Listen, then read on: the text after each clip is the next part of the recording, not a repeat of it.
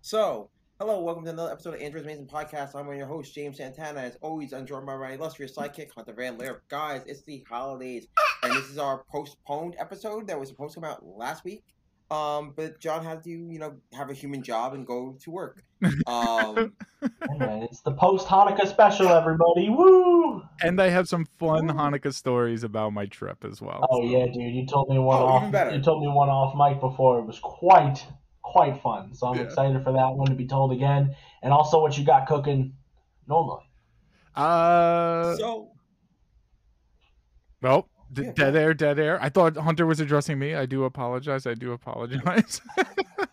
I was about to do my long-winded fucking introduction. I was about to say Yeah, something, ahead. but then John, and then James was saying something. All right, go ahead, guys. Yeah. Uh, yeah, so John's it's a Hanukkah special, and John's on it because we can't. Two Gentiles can't talk about Hanukkah on a podcast.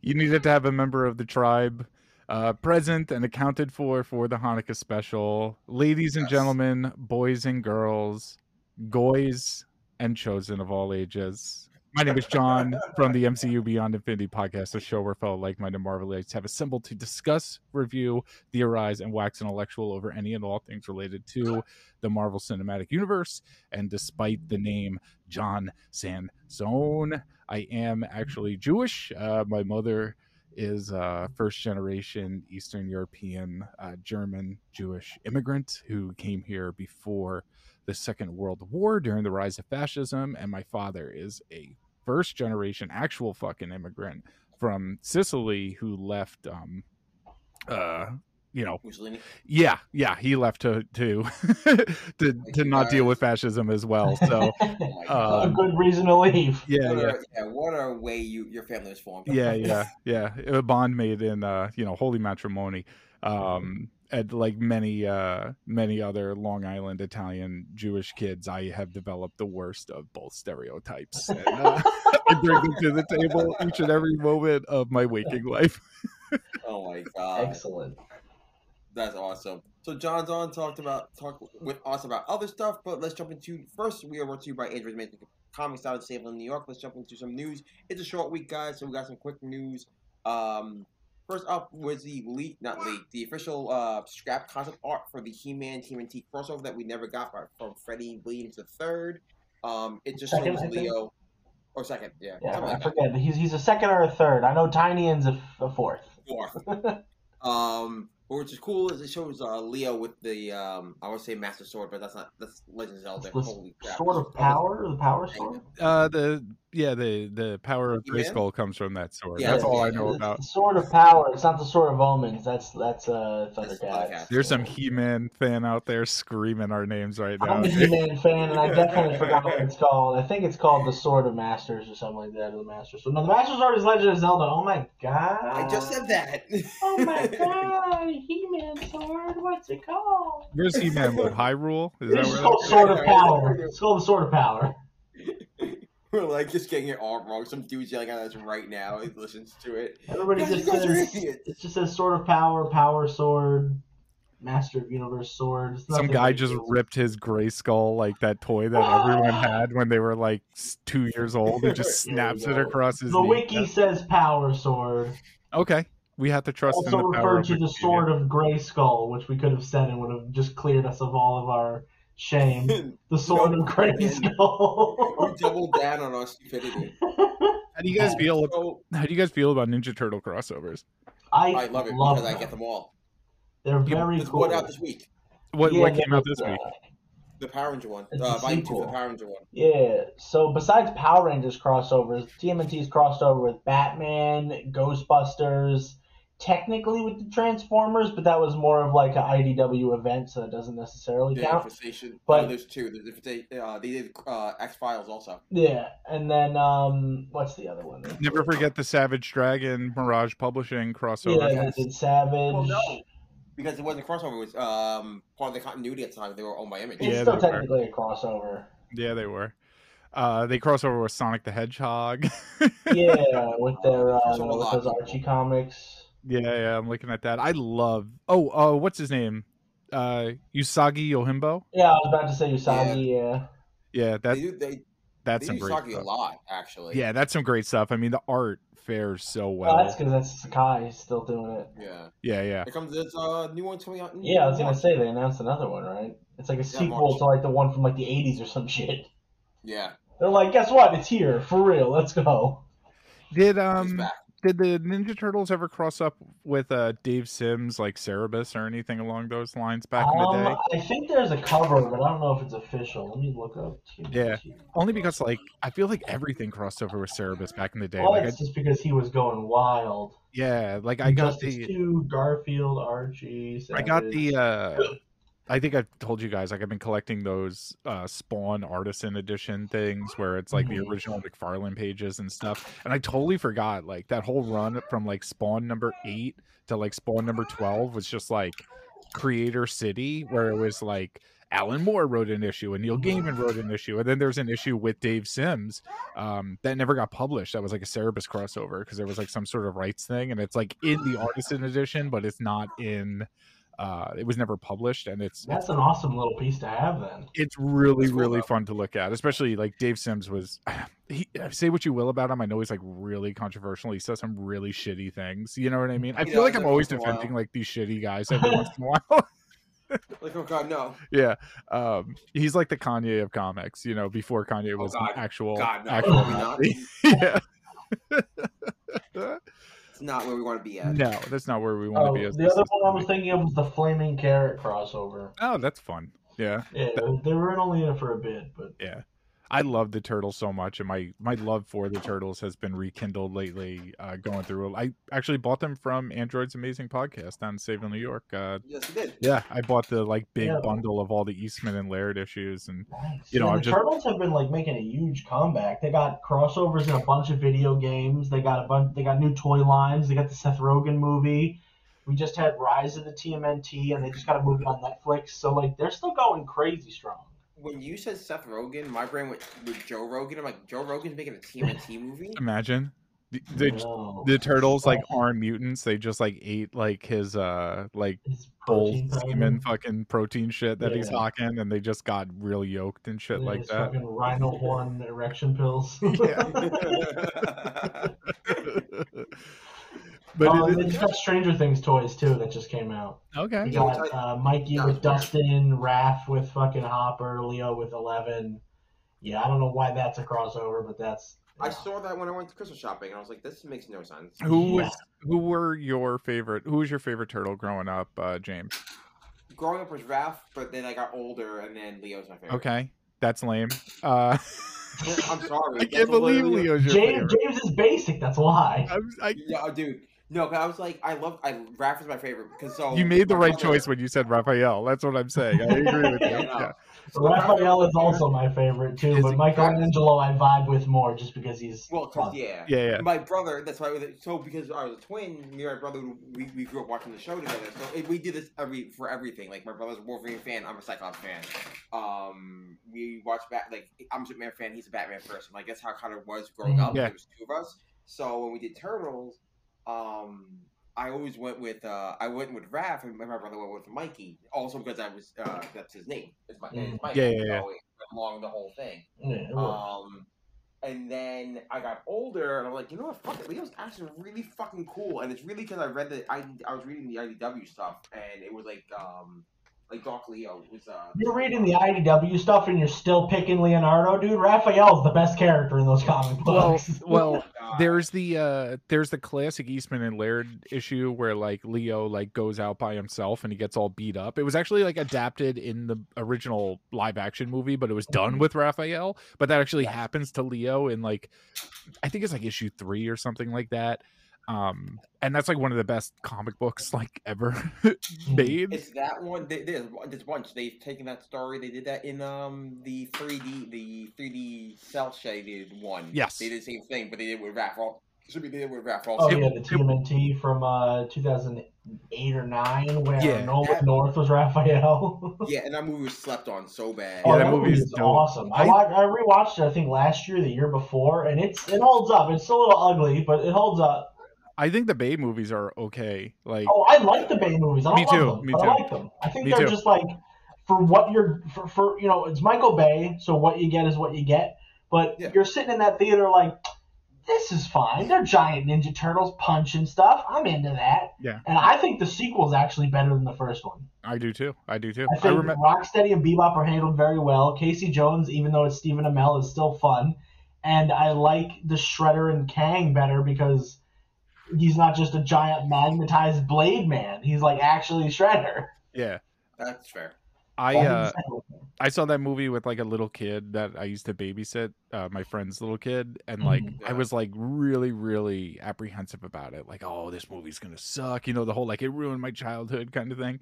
yeah. And then I went to see it, and the little kid was just like lighting up with joy, and I was like, oh yeah, this is called Teenage Mutant Ninja Turtles, and it's made for babies, and this is totally fine. You know, this is totally fine. And I was you know, actually bummed out when the they said they weren't going to do a continuation for a third movie. I was like, but you left it over with a cliffhanger. Yeah, what are you yeah, yeah. talking about? We were going to get Shredder Kang, and it was going to be awesome. Or Ugh, Krang. I hate when they I'm do sorry, that. Krang. Fake Turtles Krang. fan over here. My uh my favorite turtle is Donatello. In case you guys were interested. Nerd. I was waiting for you to say something. It's fine. I thought you were going to say Raphael, so that's why I moved past it. I was like, oh, he already said Raph. Raph is kind of like the one I know who's like the best character, but Yeah. uh when I was a kid, I was always like the techie guy who like figured shit out for my friends. Yeah. You know what I mean? So I Mhm. just kind of like felt for Donnie best. And I was actually introduced to Ninja Turtles through a NES video game cartridge. Oh, nice. Yeah, right. Yeah. Go, and um that was like my first exposure before like I knew about the show. For some reason I had this like random cartridge and Donnie was like the best because his weapon was the longest. So I always played as him and he just became my favorite. So That's fair. yeah, that's fair. Yeah. Well, this is a bummer that this isn't coming out. Is there like Yeah. a reason this isn't coming out? Oh, it was the it was- they lost the rights to um Yeah, it's a DC it right was right before uh I mean obviously they did DC Turtles with Batman, but the He-Man concept was supposed to be pitched for um a TMNT Dark Horse crossover. When Mm. Dark Horse still had the rights to them. And then when DC acquired them, DC decided to do Batman instead of um, He-Man. Yeah. Freddie Williams the second was doing the art and I, I like Seven Soldiers and Mr. Miracle. Oh, and all that yeah. shit. Yeah. yeah. Yeah. Freddie Yeah. Williams is like, I mean, there's some things where I'm like, mm, but a lot of his stuff is great, especially Yeah. when he does Batman.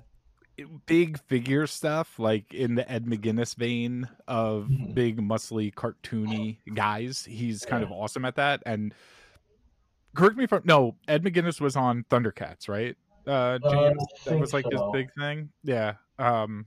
So that, big thing was Superman, but yeah. yeah, yeah, yeah, yeah, yeah, yeah. That's true. I, I know him more for Superman. Yeah. I got a toy on my shelf that's the Ed Guinness Superman. When I was a kid, I'm gonna get canceled. I used to call him uh, Chinese Superman. Oh, really? Why is that? Why is Because eyes? Yeah, Yeah, yeah, I was a child. yeah, yeah, Let me yeah. be.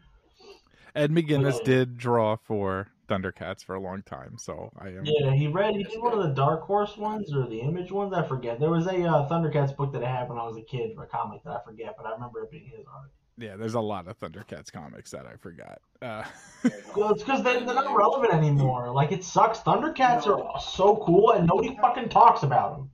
yeah, they're a toy. Ever read the image? Yeah, the toy line. Yeah. Did you ever read the image book for Thundercats? Just the McGuinness stuff. That's what I was talking about. Which I think. Yeah, I Yeah. read one of the volumes. It was either Image or Dark Horse. had to I read the first one, Okay. and then they tried to do that TV show back in 2011, 2012, but nobody cared about it. So then they, you know, Thundercats died off for a while. Then we got that cool crossover with He-Man, and then we got Thundercats Roar, and now it's set to die again. So I know. That was a Wildstorm, right, James? Yes, it was Wildstorm. Interesting. Is that one of the reasons? Wait, it's He-Man who's with DC, right? It's not Yeah. Thundercats. Mhm, well, they, they did do a crossover with them though. There was a Yeah. there was a He-Man Thundercats crossover. Yeah, and Freddie Williams did the art on it. Yeah. Um, but no, there's a story from Wildstorm, and it's post the series, and it's alluded to that like, oh, it's after the war, or whatever, and then like Wily Kit and Wily Cat are like sex slaves to like Mumm-Ra. Whoa. Great, I love that. I was like, I well, they're adults at this point. Oh, okay. Okay. Okay. All right, better, better. Not not great, but better. They're So 12 years old. This rich billionaire brings them on an island. Yeah. He's like, here you go, and now I'll make you famous if you come with me. Yeah, yeah, yeah. Oh yeah, here it is. Thundercats: The Return. Oh no, I'm sorry. Reclaiming Thundera, which is produced by Titan but was Wildstorm. And in Dude, it's 2003. Like CBR put a whole article about it, like how and why it's the most controversial one. Like it's super violent. Like Wily Cat, like is in love with Mumm-Ra because he's like being uh, abused by him. Yo- Yoinks. and then like he betrays the Thundercats to him, and then like later on he comes back, like he like goes into exile after he beat Skeletor. Um, I keep saying uh, that's Skeletor, Mumm-Ra, and then all of a sudden like he's like, but you don't understand. Like no no no, we understand. like you're an animal. like you need to go down. I was like, wow. I need. DC, Marvel, Image, somebody to recollect all these. Because there's one, two, three, four, five volumes Yeah, not those. spanning from 2003 to 2005. They're like the only comics that are collected for he, for Thundercats. The Marvel Star ones aren't collected, at least No, not no. properly. So like if No, we, the only thing, the only shot we have at Thundercats comics in a full omnibus is this, I'll take the bullet. Did you take the bullet on the the Wily Cat, Wily Cat uh, sexploitation? I mean, I'll Uh, just work past it. It's fine. I've Yeah, give me some fake worse. Jim Lee art and some sexploitation and some androgynous like cat dude, and I am in. Yeah. You're like, I'm in. I'm all for this. Yeah. it's where all life becomes. Oh, Sorry. and they even did a crossover with Battle of the Planets and Superman. Ooh. I have I have the Battle of the Planets one, and I have the Superman one.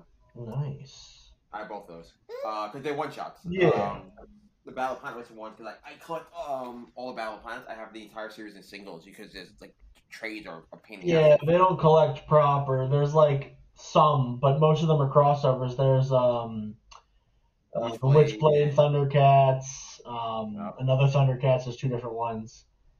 Uh, then there's It's, a like, it's, manga. the, it's, it's the '90s way of doing things. What they would do is like Thundercats, Witchblade, and then be like Yeah. Witchblade, Thundercat, or or sorry, it'd be like Gatchaman, or sorry, G or Battle Planet, and then like whatever, and they would flip the title over, and that would be the part two. Yeah, the Gold Key series was collected uh, by Dynamic Forces in 03, and it was the first 10 issues of the 79 series. And then Top Cow got theirs done. It was uh, 1 through 12. That's where the Witchblade digest stuff came in. Yeah. Yeah. And then the digest versions of those were um, a little bit longer trade paperbacks. I should ask you guys, how is the Silvestri drawn Batman stuff going? I haven't picked Great. it up. It's great. It's fantastic. It's good. He's still on fire. What Yeah, book I is mean, that? I- The uh, Zdarsky one? Batman, uh, Batman Joker, Deadly Duo. Oh, okay. Yeah. Yeah, I Yeah, love good. I love Silvestri's art. Like Oh, Silvestri is a, a, a talent to say the least, but I just don't care for Joker. So if his name's on the book, I usually don't read it. yeah, I do the same thing. the uh kind of older I get and the more fondly I guess I look back on things that I was kind of embarrassed about forever liking like early 90s image stuff like the more I kind of embrace some of those guys mostly Erik Larsen and Savage Dragon and Rob like Liefeld. kind of but Silvestri and, and oh. Larsen are like the guys I go like hard for like I go like hard for those guys you Oh, know I'm, what I mean I'm a McFarlane fan. me too, man. Me Yeah. too. I mean, you guys have seen some of the art I do. It's like Yeah, it's all inking. It's like Yeah, I, I'm like all McFarlane. yeah, I'm like not a good sketcher. Yeah, like I'm not great with pencils, but like like once I get the rough layout down, I'm just like bong, like do something dope with the ink, you know, and that's all Mhm. McFarlane. That's like the school of McFarlane is like take a Sharpie out and go to town, you know it's the mean? school of the Todd father. Yeah, the Todd father is upon us. Yeah. Yeah, yeah. God. How's Batman Oh Spawn God. going? I haven't picked that up either. It's a, It's a it's, one a shot. one shot, man. I was How'd it lied to. How'd it go? How'd it go? That's okay. How's Capullo? Uh, It's like talking about all my friends, my old friends. Hey, I like Capullo, but sometimes he should just stick to covers. Yeah. I love a Capullo. I love Like, it. That we, guy. oh, we have demons or whatever. We are demons. The one that Scott Snyder did on Comixology, that one's great. It's great. It is dope. But I like, I don't know, man. I had some like heavy work shit going on for like a month, and Mhm. um, I came into the shop after a while, and like James like put aside the issue number one of We Are Demons, and he's like, I saved the holofoil, like stupid '90s throwback one. There you go. Oh, because he, he knew you'd want it. yeah, he knew I'd want that. He's like, here's the stupidest version of the Great Capullo book. Here's the biggest gimmick of a Capullo book you could possibly buy. Enjoy. Go home and like listen to Korn at full blast while you read it. Oh, dude, I know. Korn is definitely the Spawn soundtrack for sure. Yeah, yeah, yeah. Oh, 100%. 100%. 100%. I know what you people Like. You blast Yeah. Five Finger Death Punch, Korn, and Disturb while reading Spawn books, and you're in the Todd Father's element. Yeah, yeah, 100%. He's he's so fun, man. He's so fun. What other news do you have, Hunter? Uh, so I'll scoop one up real quick. Uh, and then we'll save the last two for later since they're uh, MCU related. So, uh, Marvel announced that they're getting a planet. They got the uh, rights to the Planet of the Apes books a few months back, and they're finally announcing the um, team to write the new upcoming ongoing. It's going to be David F. Walker on uh, writing, and then Dave Wachter, Wachter, W A C H T E R, as the artist. And uh, they're going to be taking over Planet of the Apes from Marvel. Yeah, it's really cool. Man, Uh, David F. Walker is a um, he's done Luke Cage, he's done some uh, he's done some Captain America. For Marvel, I know that. What else has Walker done? He did. ah, what's the one I'm thinking of? I gotta Google it now. Have you guys read any of the uh, Apes Uh, comics? Bitterroot, Bitterroot, not Marvel, but Bitterroot. That's his big one. Have you guys read any of the Apes comics? Nah. Yeah. Um, I read uh the Green Lantern crossover. Same, same. Yeah. And the Star Um, Trek crossover is I didn't, great. I didn't read that one, but it's on my list. And I did read one of the uh, movie uh, adaptations from like the 80s. Okay. I got it for like a dollar, and I was like, sure. Yeah, I would be into as well. that. I do you guys um think Planet of the Apes as a franchise belongs in the like greatest of all time, the like go to comp like no, you really you're laughing at me, yeah. no, I like. I've, I've so I've seen a total of four Planet of the Apes movies. So you can take my opinion with a grain of salt. I've seen And the they're the original. new ones, right? I've seen the original, and then I've seen all three of the new ones. Okay. Okay. And James. I think the original's great. You know, you're damn dirty apes. Um, Keep going. I did not see the Mark Wahlberg one because I heard it wasn't great. Because I heard it wasn't great, and I was not on a Mark Wahlberg kick at the time. Now, if I want, You should. like, It I- looks I'll, great. I'll probably watch it soon. It looks great. Um I know the spoilers for that one though, like the Abe Lincoln monkey, and then uh, I watched all three of the new ones, and the first one with James Franco is not good. it's okay. I didn't like that. Are I thought I it was like- fine. I like was that like, movie. I was- I get where they're going, but when I was told there's a Planet of the Apes movie, I expected more apes. Okay. So then the sequel comes around, and they're like, "We got Andy Serkis to mocap," and I was like, "Oh, this is gonna be great." And then they start doing all the sign language, and they're picking up assault rifles, and I'm like, "Let's go!" And then the third one came out, and I was like, "It's all monkeys!" like, let's go! So I like the last two a lot. I James, how do you do you, what do you feel about the Apes Peter Goldman's franchise? one. Uh, I love it. I love the franchise. Me too. Yeah. Like I love it a lot, actually. me too. Um, I watch them with my dad. That's how, like, uh, the original 5? Yeah, I watched all of them with my dad. The original five. Jesus Christ. Well, Hunter, like the cool thing about the original five is like, you know, they're in the future, obviously, and we find out like that the monkeys blew up the planet Earth, right? Mm-hmm. And then the second one, you find out that there's like mutant people living under the Earth who are working on a time travel thing to save the. No, they're working to blow up the Earth with a nuclear bomb, and then the smart monkeys have like a time travel thing to save it. So the second one ends with Armageddon, the Yeah, destruction of pretty much. but the monkeys go back in time. So it's like, oh, there's some weird time loop thing going on here, like uh non-linear time or linear time travel rather. And it's time one of those like soft reboots, the Mark Wahlberg one, where it's like this takes place after the second movie. No, no, no. The Oh, okay. third one is the monkeys go back to the 1970s and they're put in a zoo, but they can talk and they don't let anyone know they can But talk. they're And at the, people. but at the end of it, they have a child, and that child is Caesar. Yes. So Oh, it's a fucking Ouroboros. Uh huh. Yeah. It's like Terminator. It's like a vicious cycle. Like it's like the birth and destruction of the Earth just going on this like I was continuous actually going to bring loop. up Terminator, by the way. Do you think that is one of the franchises that goes in greatest of all time, even though only two of them were good? I think because the second one Yeah. is so good. The second one is so good, and I could. There's an argument to be had, and to be fair, I like the Christian Bale Salvation. Oh, that movie last gave me the flu. Really, really, you didn't like it? I No, thought it was that- okay. That movie made me so depressed my immune system shut down for like two weeks. To be fair, Salvation was the first Terminator movie I watched, so really? and then I went backwards. So Why? so it's, it's because it's my it was my dad. So my dad is a nerd.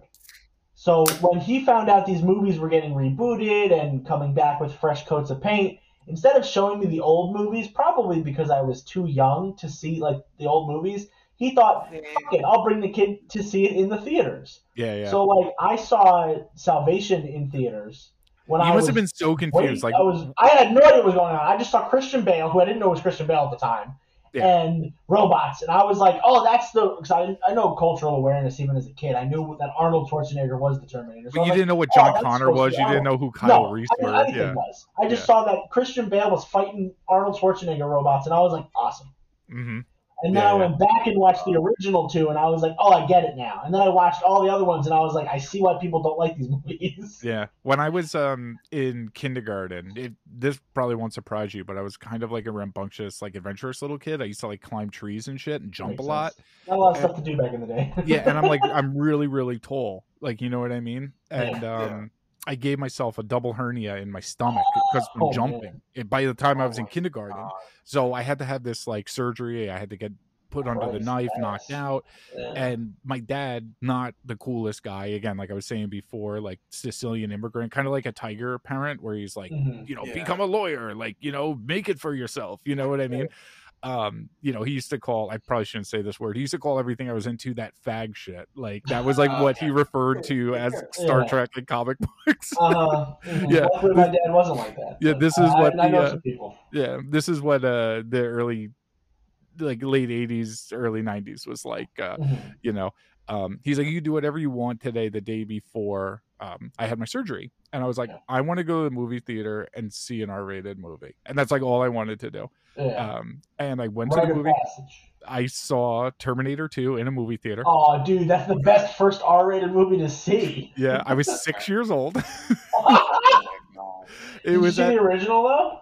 i had not Oh, so Um, you're like me, going in blind. but the second one does kind of like for like a six year old in 1992 arnold schwarzenegger the ultimate good guy like that's Yeah. the ultimate fucking hero even if i'd never seen an arnold movie like i was like arnold schwarzenegger that's the Yeah. guy um and i remember just being like totally blown away by it and like going back to school and everyone being like how was the surgery and i'd be like i had an r-rated i saw an r-rated movie You're like, I saw um, Terminator. Fuck the surgery. yeah yeah yeah let me tell Oh you about God. sarah fucking connor you know Oh my God. um there was a i went to the Port Jeff this is real inside baseball for long island i went to the Port Jeff movie theater which at the time was only two theaters like it were on the downstairs it hadn't expanded but there was a kb toy store next to it Oh man. um and i remember like leaving and just like being like dad you know guilt tripping them and being like i could die tomorrow you know bring me the kb toy and and, Oh and getting like all the terminator toys and shit and just like being in I the can hospital die tomorrow, Dad. You don't know. Buy me toys. You don't know. Or dead. It's fine. yeah, yeah, yeah.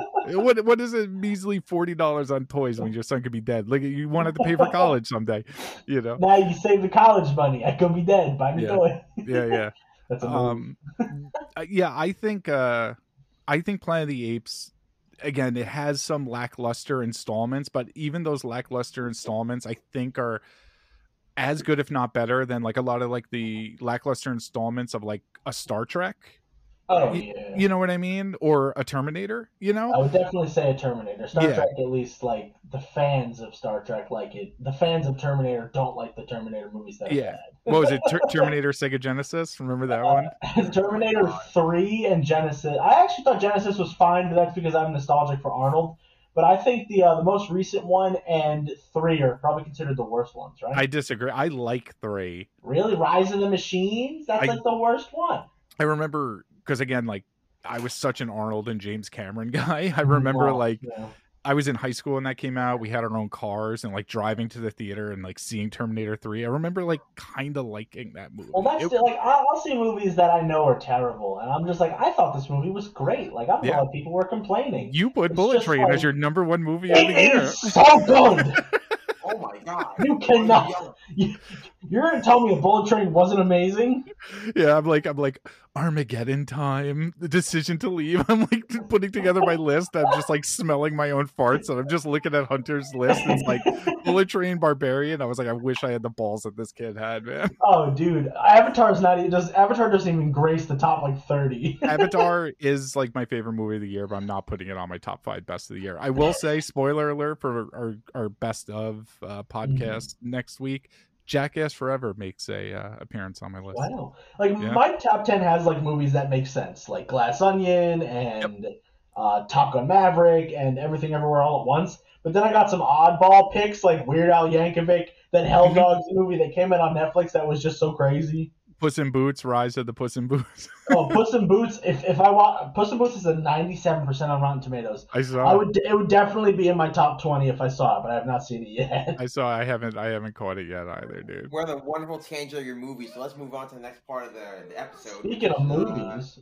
yeah, go ahead, Hunter. Hit- hit, uh, What do you Yeah, got? man. So I just closed out my docs, but I remember it. So the the the talent agency for one Mr. Don Lee, Gilgamesh from the Eternals, has been sharing statements that basically say that he's going to show up in the Eternal sequel, Hmm. then confirming that the Eternal sequel is happening and it's in production right now. Not true. So, oh yeah, Definitely not true. No you don't way. think so? You don't think so? No way. That movie was such a stinker. Like They have to fix it. They have such a huge. They, they, they paid Angelina Jolie to be in these movies. They have to get their money's worth. Whatever. so. They don't have to. yeah. They don't do, do a damn. They all like, signed contract. Like, I think Kumail's got like a three picture deal. I think. Yeah, but contracts can be like as long as he, he re- meets requirements, whether that being appearing in other movies, they don't they can count they'll count those. Kingo So- makes a tiny appearance in the holiday special. Exactly. He's on a poster. Yeah. No, but Kingo um, Nanjiani, right? I mean, I'm I'm I'm 100 percent certain that they'll be in Eternals too, no doubt. I don't think so.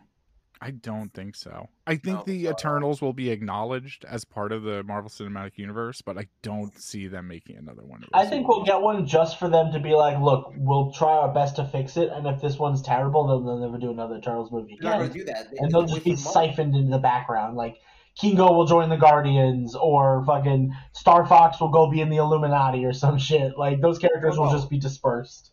I just think they, uh, the problem is like they, they may not even do anything because it's a waste of money at that point. Why are you Yeah. going to like continue to filter in money to a franchise you know people don't like? You can't fix what you fucked up to begin Yeah, with. that movie didn't make a lot of money, cost a lot of money, and like didn't resonate with a goddamn soul. I think if they just get a different director, I think it'll be better. Maybe more oversight. I have like hope for an Eternals sequel, just because like the cast was great. I like the costumes. The ideas were really good. It's just they wasted two bad guys essentially in one super long movie that could have easily been two shorter movies that would have been better in the long run. And, and, and they made a movie about characters no one cares about. Exactly. like I mean, but Guardians did that, and that's what their step was. Like the, the thing Dan is, Abnett had Guardians. Don't get me wrong, and those Yeah. were great books, but.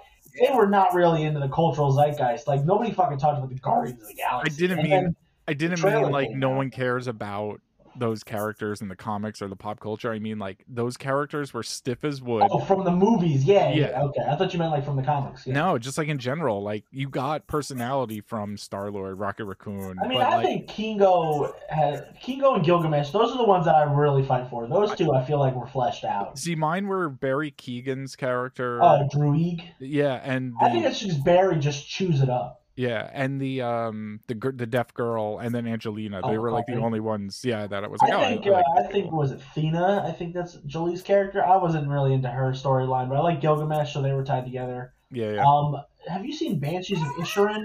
I was about to say, if you haven't seen the I Banshees of Inisherin, it. Druig, uh, Barry Keoghan is great in that film, and so is uh, Farrell. did that crack your top ten? No, Oh wow, that, I think It- that might be my favorite like, movie of the it's year. Too much of its own thing for it to be like up my alley. Yeah, yeah. it- Like, I hadn't it's for a niche. It's for a niche audience. I watched it because I like Colin Farrell. It's for a niche audience. That was like the hardest I've laughed in a long time, and then like the hardest I've cried in a long time. Like, really, I felt no. this is not terrible. I felt no emotions while watching that movie. I was just dying, man. I was like, like, man, I was like, this guy really doesn't want to be friends with Colin Farrell. Like, wow. yeah, like the premise of this thing, James, is like these Mhm. guys are drinking buddies on one of those little tiny Irish islands, like totally secluded from the rest of the world. I've seen, yeah, I've seen this trailer. It looks good. It's, on HBO Max. Check It's it wonderful, and the guy who wrote and directed it is like a Pulitzer Prize winning playwright who did uh that movie Three Billboards Outside of Oh, Ebbing, I Missouri. oh my Good god, that movie's fantastic. yeah, yeah. So like, and and also like in Bruges and Seven Psychopaths. So if you like that kind of like dialogue, that's like wow, that was fucked up, but also kind of hilarious. Like Oh yeah. it's got a lot of that. And then the older one of this duo, um, not Colin Farrell, just one day decides I don't want to be friends with Colin Farrell anymore. And Colin Farrell's basically like, why? And he's like, I just don't. Like, you can't not be friends with me. There's got to be a reason. He's like, literally, I just don't want to be friends with you anymore. But the whole idea is like, I'm getting older and I want to be remembered for something other than being like nice. And, Oh and yeah, like- so he starts being mean and like starts like trying to write songs. Yeah, and like there's a line that Colin Farrell has in the movie that I, I don't remember it fully, but it's like I used to remember thinking that being one of life's good guys was a good thing. Now I can't think of anything sadder in the world. And Oh like, yeah, wow, like yeah, dude, that's like halfway through the film when fucking um, poetry, man. Yeah, it, it's That's- that's- yeah, Colin that's- Farrell eats it, and that's he's eating it up. He does phenomenal. Colin Farrell won this year, right? Like in Um, general, what did he do? He did this. the Batman He did the Batman after Yang after him. Yang, yeah. Yeah, Like I think he definitely won this year. This is a Colin Farrell year. this is the the Farrell sons, you know what I mean? Where people are finally taking him seriously. Maybe People my are like, oh wow, Bullseye from 2003's Daredevil. He's been in other movies. Yeah, people will be like, maybe I'll give that Michael Mann Miami Vice movie another chance, and I'll be That's on my me. throne. Just like. Guys, I have some news, really quick, really oh, quick. yeah, is it about Miami Vice? No, it's not about Miami Vice, but if you want to talk about Michael Mann's Miami Vice, let me know. Um, no, today Vin Diesel posted something on his Oh Instagram. yeah, yeah, yeah. The Fast Ten trailer and title is coming out in two weeks. It's Like, not we- called Fast Ten. We don't know what it's called. I mean, it's called. It's, the poster says Fast X, so I would be surprised. Dude, what if it's Fast Triple X and Xander Cage crossover happens? Mm-hmm. Yeah, fa- Fast XXX, the Return Oh, of Xander man. Cage. Yeah, I will shit everywhere.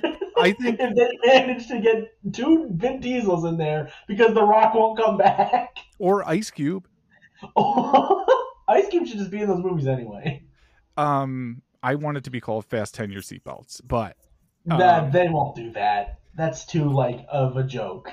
the report is much like how we got justice for Han, right?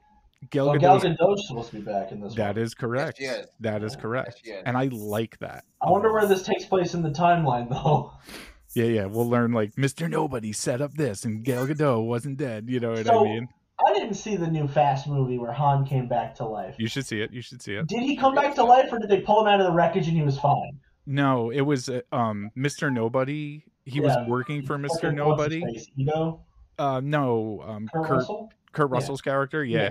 um Han was actually working for Mr. Nobody trying to infiltrate something going on in Tokyo. Oh, where? Oh, that was Tokyo Drift. Yeah, and then when he found out that he had previous relations with Vin Diesel and that stuff was happening with Shaw's brother, Yeah. um he was like let's fake your death to give Vin Diesel a reason to want to kill Shaw, who just stole that device.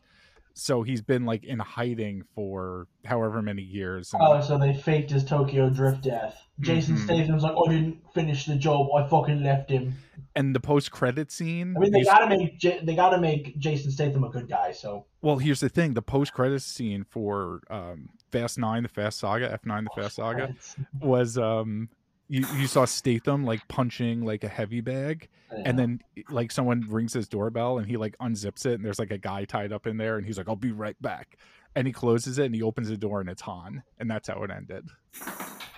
oh, so- and that and then that takes place what after Hobbs and Shaw. Yeah, it takes place after Hobbs and Shaw. Okay, I don't like how we have to talk about these. Until Vin Diesel decides it doesn't. yeah, until he's like, actually, this post credit scene is right before Hobbs and Shaw. yeah, I wonder I- if we'll get Hobbs and Shaw too. I doubt it.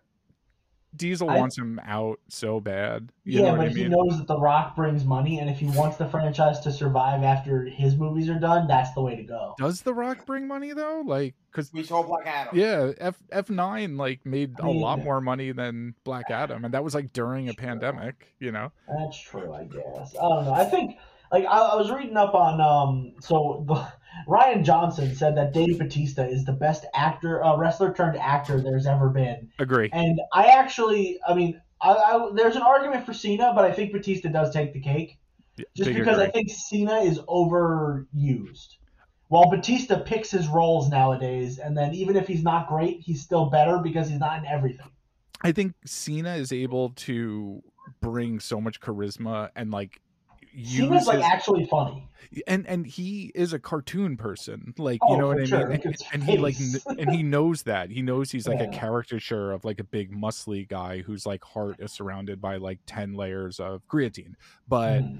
batista like is kind of stripped of that kind of carny kayfabe fucking wrestling ego and he's like Mm-hmm. Yeah. yeah i will surrender to a director and do what they're telling me Yeah, I mean, look at Blade myself." Runner. Look at this new movie, Knock at the Cabin, with Look at Uh, Dune. Shyamalan and Dune, especially. That was a good role for him. look at Dune. You know, Yeah. he he's really able to just strip himself of all of his ego as a He's actually to like a good actor as opposed to a good, like he's a good character actor, I should say. he's becoming a character actor. Yeah. Exactly. I think Jesse the Body and Roddy Roddy Piper, like some of the '80s guys, were okay. Oh Like, he- yeah, yeah, but those guys don't have. I mean, they had careers, but they also had careers like Elvis and David Bowie, where it's like just because they were famous, they were in stuff. yeah, yeah. Even David Yeah. Bowie's a good actor, though, dude. I Oh yeah, I mean, I've Yeah. seen some stuff. I mean, obviously Labyrinth, but Yeah, yeah, yeah. The fast, some other things. the Fast X budget, by the way, get ready, guys. Three hundred forty million dollars. I was gonna say 250. Wow.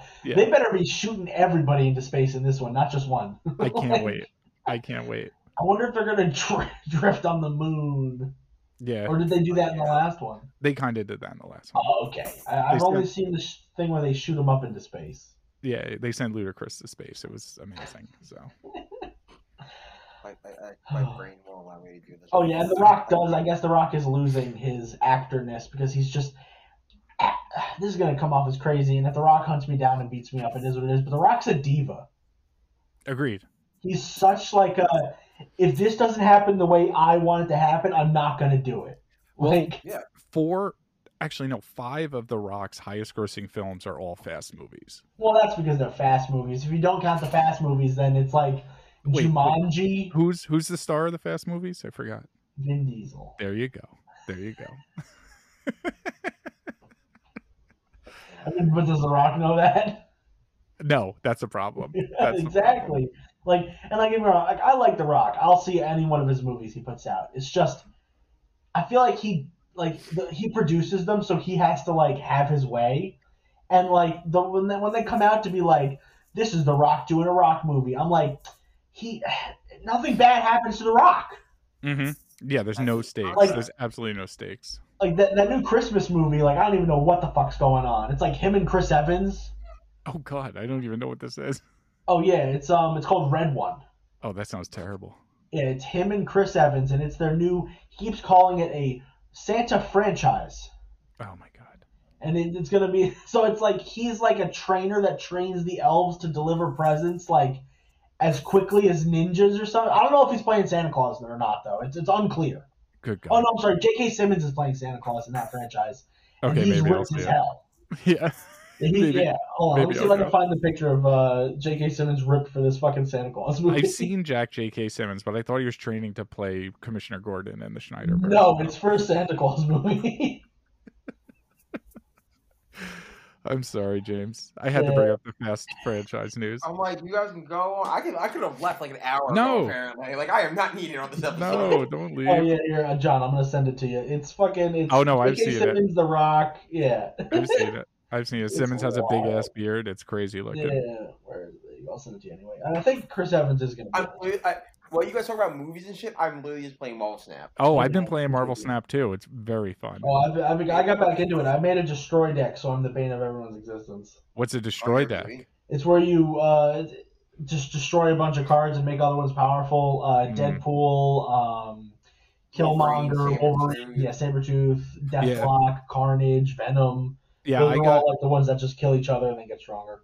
I got a destroy card. I forget who he is. Um, but he's like only a two or a one, so he's like easy to throw. You know Oh what yeah, I mean? Bucky. Bucky is good. Nope. If Bucky dies and turns into great, the Winter. Soldier, definitely throw Bucky in. Yeah, my main deck is just like a just like an actual like playing deck. It's it's got like Jessica Jones and armor and like Devil Dinosaur. Like it's just like an actual like I'm gonna use this to play the game. But then if you want to go based off the gimmick decks, it gets wild. Okay, okay, okay. Oh, run Wong and run Doctor Doom, and you will not be upset. My uh, my It's so good. my destroyer is Yondu. By the way, I just remember. Oh yeah, well Yondu destroys Okay. other people's cards. You need cards that destroy your own. Oh wow. Yeah. Why? Yeah, because they power each other up, man. Yeah, if you get Ah. cards that like, oh, Wolverine's destroyed, he gets powered up. Sabretooth's destroyed, he Oh, dude. comes back. Shang Chi though, Shang Chi's one of the best cards in the game. He is. On reveal, destroy all enemy cards at this location that have nine power or Nine more. over. You save them for the last one. Wait for someone to throw Apocalypse down, and then just end their career. Yeah, just drop Hulk on him. I- just yeah. like, peace. Yeah, Get fucked. peace. Oh my god. So I'm playing the game. Like, But "Ah, yeah, fuck, I'm destroy decks are quite good. Anyway, so yeah, going back to uh, Eternals and Marvel Cinematic Universe stuff. Let's get to our third piece of new, uh, fourth piece of news. Uh, this one's obvious, and just us to talk about more of the stuff that's been going on with this production. Hugh Jackman said Deadpool three takes place before Logan. Uh, Adoy. Uh, Yeah, Yeah, that makes sense. But a lot of the um, the running ideas for this are based off what Hugh Jackman has said in the last couple interviews he's done. It's Deadpool doesn't want Logan to die, so he uses time travel to save Wolverine, and then the TVA is like, "What the fuck is going on?" and they go after them. That's what um, Hugh Jackman's been talking about in interviews. Oh yeah, because um, wow, what's that actor's name? Wow. Owen yeah. Wilson. Owen he's Wilson. he's Yeah, Owen Wilson's gonna confirmed, be in right? it. They also said Evan Peters is going to be in the movie as well as Quicksilver, so I don't know how that's going to go. Interesting. As Yeah. Ralph Bohner. as Quicksilver, so maybe. Interesting.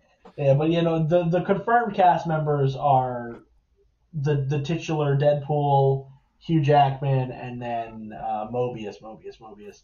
So I don't know if anyone else is gonna pop up, but I know that it's Owen Wilson TVA nonsense. So I hope Hiddleston's there. I hope you know there's some the Fox stuff. They did say that this will be the capstone to the Fox franchise. So I'm thinking that if Deadpool doesn't kill them all and do like a Deadpool kills them all the Universe thing, or gets them killed because of TVA involvement, then you know, I'm expecting to see a bunch of like uh, cameos from like the Fantastic Four, both iterations, like just getting iced or in other universes. That would be fun. One of the other uh what's his name? Charles Murphy of Multi's Murphy verse, he reported today that uh the Nova project is no longer in production to be a Marvel special presentation. It's actually going to be a film. That's a pretty Oh. fun one. It's like uh, it's like what happened with Armor Wars, where it was like they're like the budget needs to be bigger than a TV budget, so we're gonna make it a movie. So this one, they're like, Yeah. we want to do a special presentation, but this Nova project could be something huge, so let's Yeah. make it bigger. Yeah. Which it's fine. Like I hope we get both Dick and uh, Sam Alexander in this one. Like, don't get me wrong, I'd be fine with getting just a Richard Wait, Rider. wait, wait, whoa, whoa, whoa, whoa. We're we're not going to brush over the fact you just called fucking Richard Rider Dick. Rich Rich Rider dick. Yeah. Dick Rider, dude. What are you Uh, no, talking about? not- Dick Rider. No, no, no, no, no, no. You just don't get to make a nickname for a character. Make it! I, his name is Richard. You're like Dick. Yeah, Dick like Sam. Like no, that's not. Like, Like, like Dick Grayson is like. Rich and Sam. Uh, yeah, thanks, Thank man. you. Like I'm Or like, Rick with a C. oh, I hate They called him Oh. Rich, by the way. Yeah, Rich I know. It's yeah. Richard Rider. It's Rich. It's not Dick because they can't do Dick because that's Dick Grayson. Anyway, so Rich and Sam, I'd be down for like a buddy cop. Like, think of it. Like, this is gonna sound terrible. Think of it like Ride Along, where Ice Cube is Richard Rider and Kevin Hart is Sam Alexander, and it's his first time being a cop. They That Why kind of didn't stuff. use Training Day? yeah, training day or yeah, like but it's Marvel, so you know there's gonna be comedy. Oh yeah. Yeah. Yeah. they're not gonna be smoking PCP on the job. Unless they do it Nova like Miami Vice and have Michael Mann direct it. oh my god, could you imagine if Michael Mann made Michael Mann's Nova.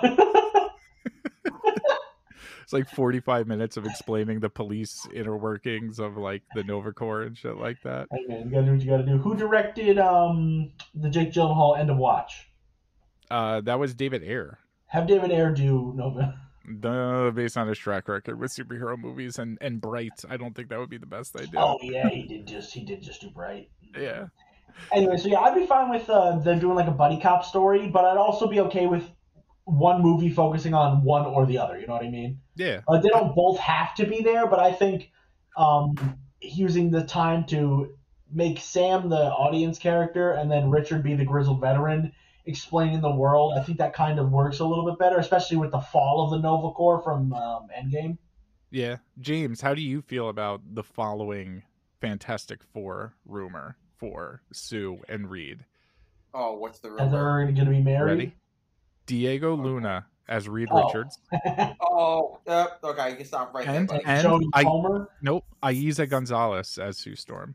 Uh, I don't remember her being in the conversation, but I'm not opposed.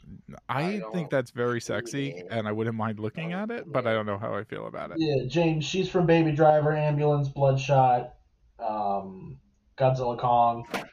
I'm not. I'm not thrilled with it, to be fair. Mm-hmm. You know, but it's it's one of those like. if they make both the Fantastic Four main members Mexican actors, that's fine. Why? Whatever. Why are we doing this? Why not? I mean, I think Krasinski was a good choice, but a lot of people don't like Krasinski, so I don't like him either. Yeah. Uh, I thought he was great. I think he looks the part. Um, The my preferred like- casting for Reed is uh, oh man, who, uh, Diego Luna works. Who was um? Oh man, I don't want that. James. It was- No, the whole thing ends up being like, um, and I've, I've said this before on the podcast and everything. Like sometimes they're like there's such a plethora of like minority characters that you can actually pick from and use, and you're not using them, so you're just changing white characters to minority characters because you're like, oh, quota, and I'm like, can you? It's going to come off that way every time lately. Oh, yeah. yeah, well, that's just because of the toxic fandom that DCEU and the Marvel Cinematic Universe brings to the table because those are for wider audiences. And a lot of them are also like old codgers who are like, I read the book when I was 12, and now you're saying Mr. Fantastic's black? And to your point, James, one of the things that I think is kind of like intrinsically important about casting this new Fantastic Four movie is getting a Jewish actor to play Ben Grimm. How's that? Exactly. How's that for a segue? How's that for a yeah, segue? yeah, absolutely. Jason Thank you, John. You're welcome. But there's um you know, Jack Kirby, the creation of the Fantastic Four. Um at the time, obviously, like Ben Grimm wasn't called a Jewish character. I don't think until the Dan Slott comics. Um, but there was He was so always coded to be Kirby, though. always coded to be Kirby and something Yeah. like intrinsically Jewish about that Oh, character. in sorry. I, I gotta tell you something. I gotta, I gotta tell you guys something real quick because I'm on Facebook. You looked at the picture of Eiza Gonzalez I sent Oh, you. I, I, yeah, I did see it. Um, yeah. I mean, like, yeah, she's really hot. yeah, yeah, yeah. Um, but when you um, can't get Ana de Armas and you want it to be a little sluttier, you call Yeah. Eiza Gonzalez. so, uh, That's neat. dude, um, It's- Tom Taylor posted on his Facebook page uh, the poster for Action 1050 that comes out this week. Um, and it sets up his story for Adventures of Superman, Mhm. the, uh, the Jon Kent story. And some guy underneath, I won't say the guy's name, but puts that underneath goes hashtag fire James Gunn, and, and Tom Taylor's like, I have no idea what you're talking about. Why are you bringing this up here? That's because people are fucking dumb, man. And then like, everyone in the comments was just like ragging on him. So someone's like, did the meme from uh, Mean Girls, like, you don't even go here. I was like watching like people roast this dude, like, sir, this is a Wendy's. They're like, why? You like, why? Like, Yeah. no one like. Like Ryan Ottley's on this. He goes, "I have no idea what this guy's talking about." John, who's your ideal Fantastic Four casting for everybody? uh, Glenn Howard in as um Is that a serious choice, or are you that's a serious choice. okay? It's not a bad choice. I was just asking if you're going to also say D- Danny DeVito is the thing. no, I'm gonna say either Jason Segel or Adam Sandler as I'm the a Se- thing. I'm a Segel thing uh, thing. Segel just because he's a little bit younger than Sandler, and I think his voice is a little bit better as a rock monster than you know the Sandman. Yeah. What about my Johnny Storm, which is perfect? You guys are gonna flip when you hear this. Austin Butler. Glenn Powell, the I think Glenn Powell's Cyclops. he's the douche from Top Gun Yeah. Maverick. Yeah, he's also the not douche from Devotion. He did Yeah. two plane movies in one year. I have no idea who those people are. Glenn, did you, did you see Top Gun Maverick? No, Wow. Oh, Like, no. Wonderful. Like, I, I don't go to movies often. It's on haven't Paramount Plus. It's a wonderful. send him a picture of Glenn Powell. I think Glenn Powell would be a good Cyclops. That's because he's just like an arrogant white guy. Yeah, that's kind of why I like I, him. I as also Johnny. want a I want a younger Johnny though. I think Glenn Powell's a little too old. He's like 28. He's Yeah, got a he's got an adult man face though. And then um I don't really know with Sue. That's kind of like Sue's like the hardest one kind of for me. My Sue's always the yeah, one. my. Sue is like Samara Weaving or Jodie Comer. I think they do a great job. I like Samara Weaving a lot. That's actually a really good choice. I think she's like the perfect choice, but that's I mean Emily Blunt, but that's just because of John Krasinski. Yeah, yeah, yeah. I, yeah, I think Blunt's Samara Weaving, she's like the right age too. She's Oh, like yeah. thirty, I think 32. Samara is like her and uh, Margot Robbie are cut from the same cloth. I Yeah. think that uh, they look Samara exactly the Weaving- same. Exactly. I think Samara Weaving is a great choice for Sue.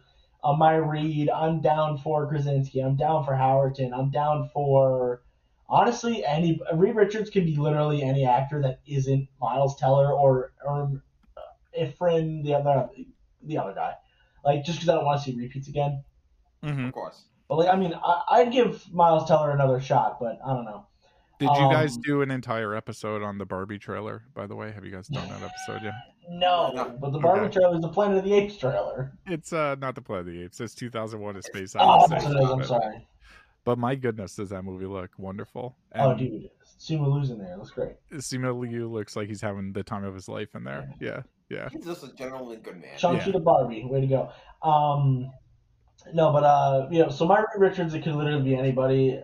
I'm fine with Reed. Uh, Jason Segel's got to be thing, and I either want um, Zac Efron or or Austin Butler to play um, Johnny Storm. Austin Butler's an interesting one. He was in Elvis, right? Yeah, he's he's the Yes. Elvis. Yeah, I. That's an interesting choice. I think he's got the chops, especially after Elvis. His SNL thing was pretty good, so he's got some comedy bits. Yeah, Elvis I was just- a movie I didn't love, but he was Really? great. So, Yeah, I yeah. mean, I think Tom Hanks kind of just like was weird in that movie. That's kind of why I was like mid.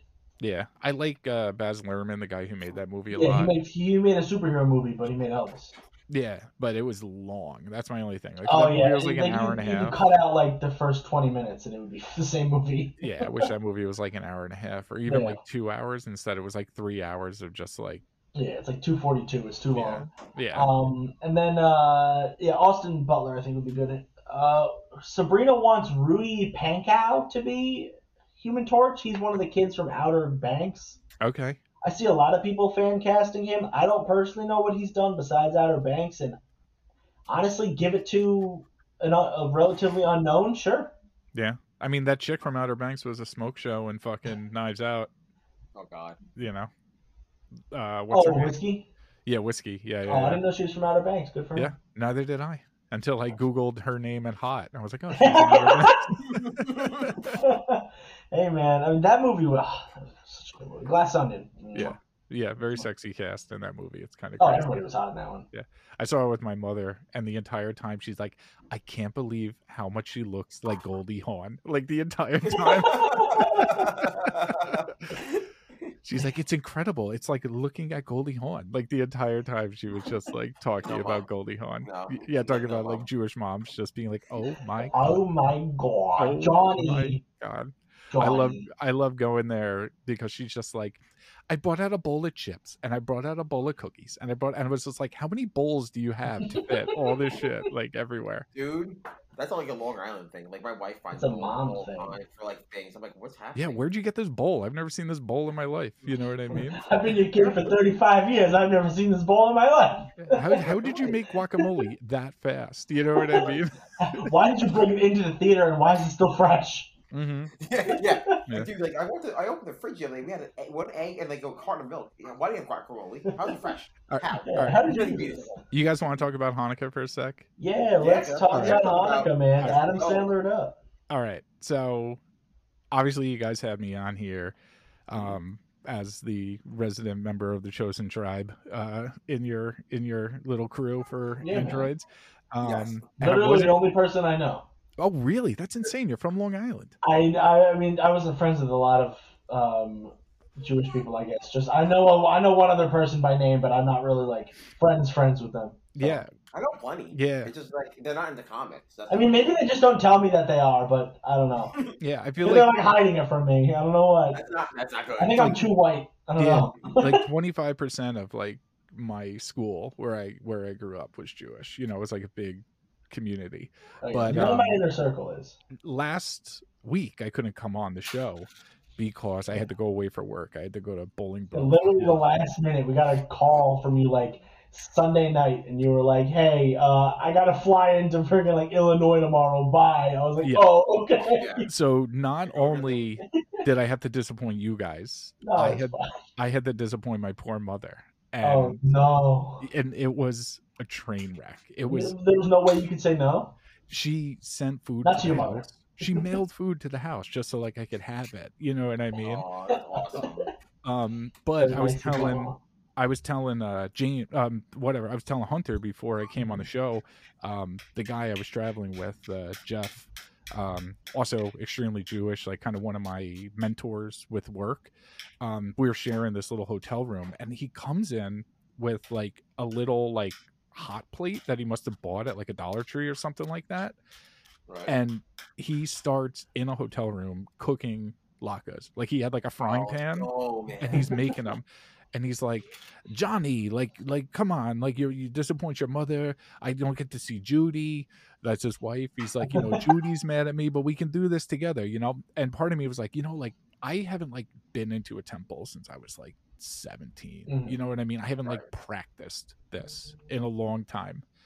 And then jeff levins god bless the man james he tells me johnny you can be a jew for god you could be a jew against god but you can't be a jew without god and That's wonderful. and then he cooked latkes for me in this little tiny That's so wonderful. That's You like cooked a, it in the hotel room on a hot plate. Like, yeah dude. That like that sounds like a Hanukkah miracle special. Like that's next what that is.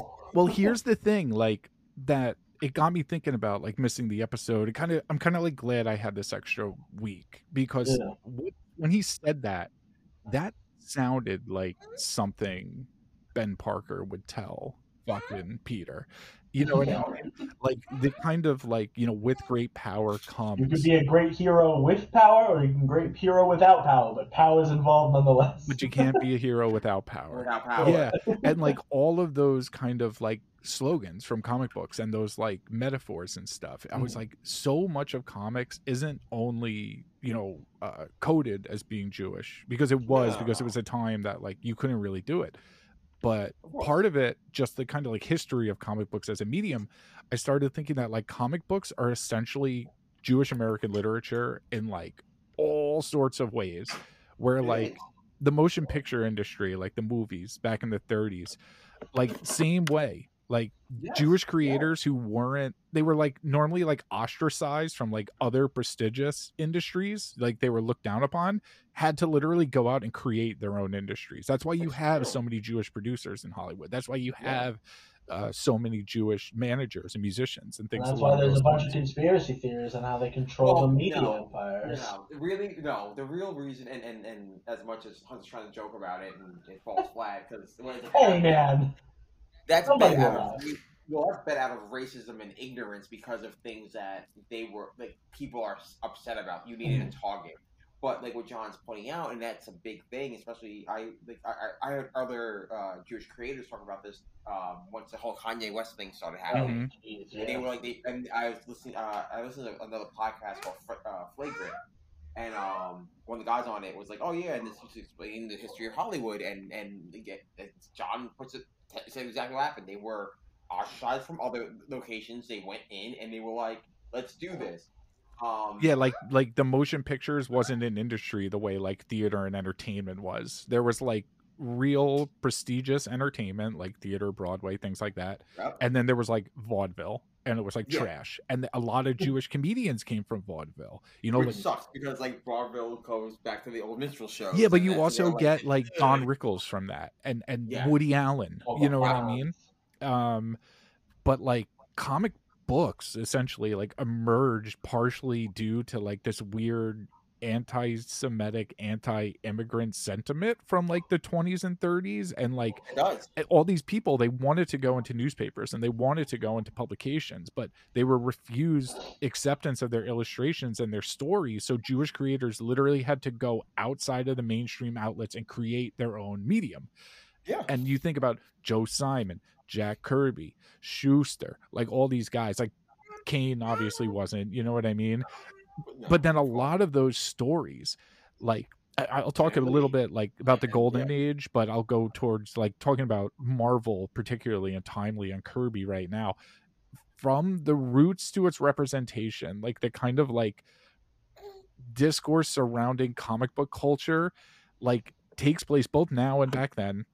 Jewish New York based stories where it's like Yeah, a lot of these scrappy heroes from the outer boroughs and like or or little nooks, you know, Hell's Kitchen, like neighborhoods, Lower East Side, Yancey Street, Queens with Peter Parker, who like put on their costumes and go into the big city. You know what I Yeah. mean? Like they're Mhm. They're not, they're not from the city. They're like they're outsiders coming into the city. Unless you were already in the city and you were in the poorer part of the city. Exactly. They're like- not from Wall Street. They're not from Midtown. They're from No. the Alphabet City. Like Yancey Yeah. Street's supposed to be like uh, you know, like um what's it called? Houston. You know what I mean? Yeah. Um or outer boroughs, you know what I mean? Um Harlem, even like Luke Cage and stuff like that. Yeah. And there's a lot of correlations, like James, between like the black community and and the Jewish community from that time. Obviously And hundred percent, hundred percent. And I, I, I know we, we can always have the discourse, the, the the wonderful like political discourse about things, but Yeah. like it's the reality of the situation. Is like they were treated as the other. Um, I listened to a podcast called Cerebro, and uh, they the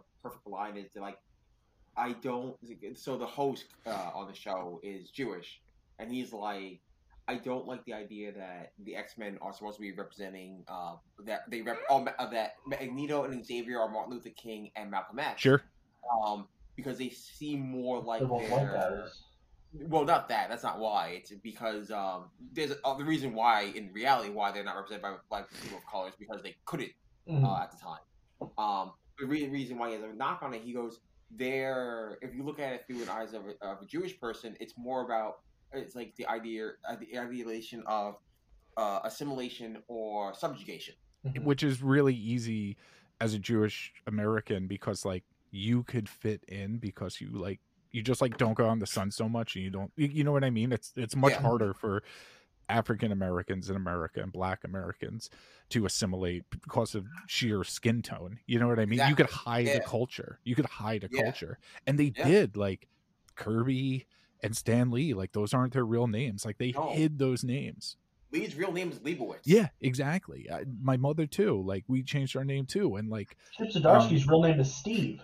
Yeah, but they're Well, that's his pen name, but that's that's the No, I real- know. the I'm real- being dick. Sorry. what, what John's bringing up though is the it's the idea of like you couldn't even then couldn't even use his real name, their real names to produce art. Like Zdarsky does it because it's like a, a pen name thing. Yeah, you know, Steve is too common. That's I get it. yeah, that's that's whatever. That's to make himself stand out. Hmm. He's not doing it because he has to hide his identity. I know. because It's back in he like the can't get a job. but 40s. but Yeah. James, bring it one step further. The idea of a secret identity. You know Yeah. what I mean? And what intrinsically these old superhero stories are about. Well, yeah. Clark Kent hiding who he is to fit in in the regular world. You know, putting and on glasses and walking into work. yeah, but Well- same thing. Like change your name, put on some Mhm. glasses. Like you know what I mean? Cut your hair so they don't see the curls, stuff like that. Yeah. You know what I Dude, mean? The whole thing, and, and I, I said this when we were talking about the Snyderverse one day, and I was like, the problem is that people always like see Superman as a Jesus allegory. I'm like, he's not. He's a Moses allegory. He's written by two Jewish Oh, kids. dude, the fucking the Snyder movie made it so prevalent that it was a Jesus an, uh, analogy or whatever the like, word you said. though. Like when he's standing there and everybody's trying to touch him in BvS, I was like, Yeah. yeah. Yeah, because he's not though. He's not a Jesus allegory. He's a Moses allegory. He's sent from a dying world on his parents on a ship. It's just like the story of Moses. His Yeah. he's, his parents are on the run because the fucking village is being burned down. Or They- James, there he's sent from a dying world, like the rise of fascism in Eastern Europe, and then coming to a new world, and still not being accepted in his new There world. no rats in America. I'm sorry, cats in America. yeah, cats, there's no cats in America. Yeah, And the streets Um, all paved with James, you want to hear something cool? Um, going back to the Superman thing before, like getting into Kirby and all that shit. You know, Simon and Schuster. Um, when they came up with the name Kal El, um, there's a lot of like Hebrew in that. Like, there's no, there's no um, call, but there like Cal, but there is a call, and call in Hebrew uh, means like the voice or the voice of, and L means God. You know what I Yeah. mean? Which I think is pretty cool. You know? and it, I like that a lot, and that's the whole thing when you look at like the early Jewish creators, and and, and, and even if you look at the, like the origin story of Superman, not the the should be the comic part, but like the re, like the reality of it all. Um, he created Superman because he wanted someone to be like, uh, like a strong man that was able to beat up bad guys because his father got mugged and got killed. Yeah. and that's how it all started. He's like, oh well, my parents, my father got killed, and I wish there was someone out there looking out for, you know, immigrants and downtrodden. Like if you look at early ads with Superman, he's one of the only heroes that are pictured with people of color, people of different backgrounds. And they aren't caricatures of those people. He's just with them. And- yes, World War II is a very different subject error, and you will get to that at some point Yeah. in a, an episode. Um, but yeah, that's he's one of the first heroes, and it was like, yeah, they used me about two Jewish kids in the fucking basement. And I think Like- a lot of that, James, has to do again, this has to do a lot with going back to like how the entertainment industry and the sports industry and the whole like they run the world kind of bullshit. Um Yeah. Jewish communities, black communities, um were both ostracized and on the outside. So they weren't proje- projected as like caricatures because they like kind of were in the same neighborhoods. You know Yeah. what I mean? Um, yeah, like they I knew mean, them. yeah, and that's it's a cool way to see that in the early days. But uh, before we go on a tangent about race and everything and geopolitics and, and, and comics, we can do that as a whole episode by itself. Yeah, yeah, yeah. Uh, for hours. Yeah. Um, John, lead us off with some Hanukkah stuff, man. What's that? Yeah, continue the Hanukkah train, man. Oh yeah, yeah, yeah. Um, well, I kind of want to talk about like Kirby and Marvel. Like we talked a little bit about the Yeah, Superman stuff. I'm, I'm kind of using this as an excuse to just be like the history of Judaism in comic books because it's so much bigger, I think, than most people give it recognition for. And again, like Jack Kirby, um, Jewish American immigrant, right? Um, fought in World War II. He was a scout for the United States Army. He helped free two concentration camps. You know what I mean? And like look at the stuff with Marvel, like not only Captain America, but when he went to Oh, like DC, um Darkseid, the anti-life equation, this kind of Mhm. like vilification of fascism and all of these things that the Jewish community had to deal with within his lifetime and not much long before we were around, you know what I mean? Yeah. Mhm. um characters like the red skull and dr doom being these kind of like demigod kind of figures these like really loud guys screaming at their top of their lungs preaching this hateful fucking bullshit. You know what i mean? Like Yeah, into a microphone for people that like worship them. pro- Proto Trumps, you know what i mean? With ridiculous hair like godfrey uh what's his name? Glorious Oh, godfrey. Godfrey, yeah, from uh, from the new guy from the new gods. He's like there, like media guy, like going out there. He would go out. He's an ugly looking dude with like a like a definitely like a comb over. yeah like the big comb there- over Yep, he's out there just like, on a microphone talking to people. Yeah, and there's just like a lot of lessons to be learned from that. Like my favorite Kirby story. Um, I don't know if you guys have ever read uh, Mark Evanier's um, biography on Kirby, Kirby King of Comics, but it's like the absolute fucking best. And um, in the 30s, before uh, the United States entered World War II, at the Timely office, there was um at Madison Square Garden, there was like a big uh, United yeah. States um, Nazi party Rally. rally. Yeah, filled out Madison. Square Garden. Yeah, it did. Yeah. You can you can you can see find clips of it still. They exist because it was recorded. But like people like it, it's, I don't mean to go on a tangent, but like people go, oh, that doesn't that never happened. Like no, it happened. Yeah. it's a real thing. That never happened. It's like, yo, you sure about that? Yo, guys, bringing it locally, the Nazi Party of America's base of operations was in Yaphank, New York, like Oh, three jeez. miles from my house. You know what I mean? which is wild when you think about Yeah, it. Yeah. Eh, but it during the big rally at MSG, the Nazis took to the streets afterwards and they started like putting out anti-Jewish propaganda at the local offices in Midtown. And they walked into the Timely office. All like a bunch of Jewish writers are hanging out. well, Kirby got a phone call from someone downstairs saying that they were there. And Kirby apparently rolled up his sleeves, walked downstairs, and knocked a couple of the guys out. That's how you do it. That's how you fucking do it. And I do it every day if possible. yeah, and I mean, you didn't because they couldn't really do it because again, like there is this kind of history of um Jewish immigrants or children of Jewish immigrants being able to mask their identity and their heritage to fit in and not be seen as another as an other um changing their names things like that like my mother's family did it. Um but there's a lot of like again going back to the coding like there wasn't like an explicit jewish character in marvel comics but we always had ben grimm right Yeah. he Yeah. he didn't come out as like an out and out jew um until kind of recently but you always kind of knew it like kirby you would send out his happy holiday cards and it would be ben grimm reading the torah you know what i Yeah. mean stuff like that um but it, the one character that I always remember um, when I was a kid was created by another Jewish man, um, Chris Claremont, and Hell yeah, I know who you say. I know appe- who you say. appeared in the Dark Phoenix. Right, that was when Mhm. her first appearance Uncanny X Men 159.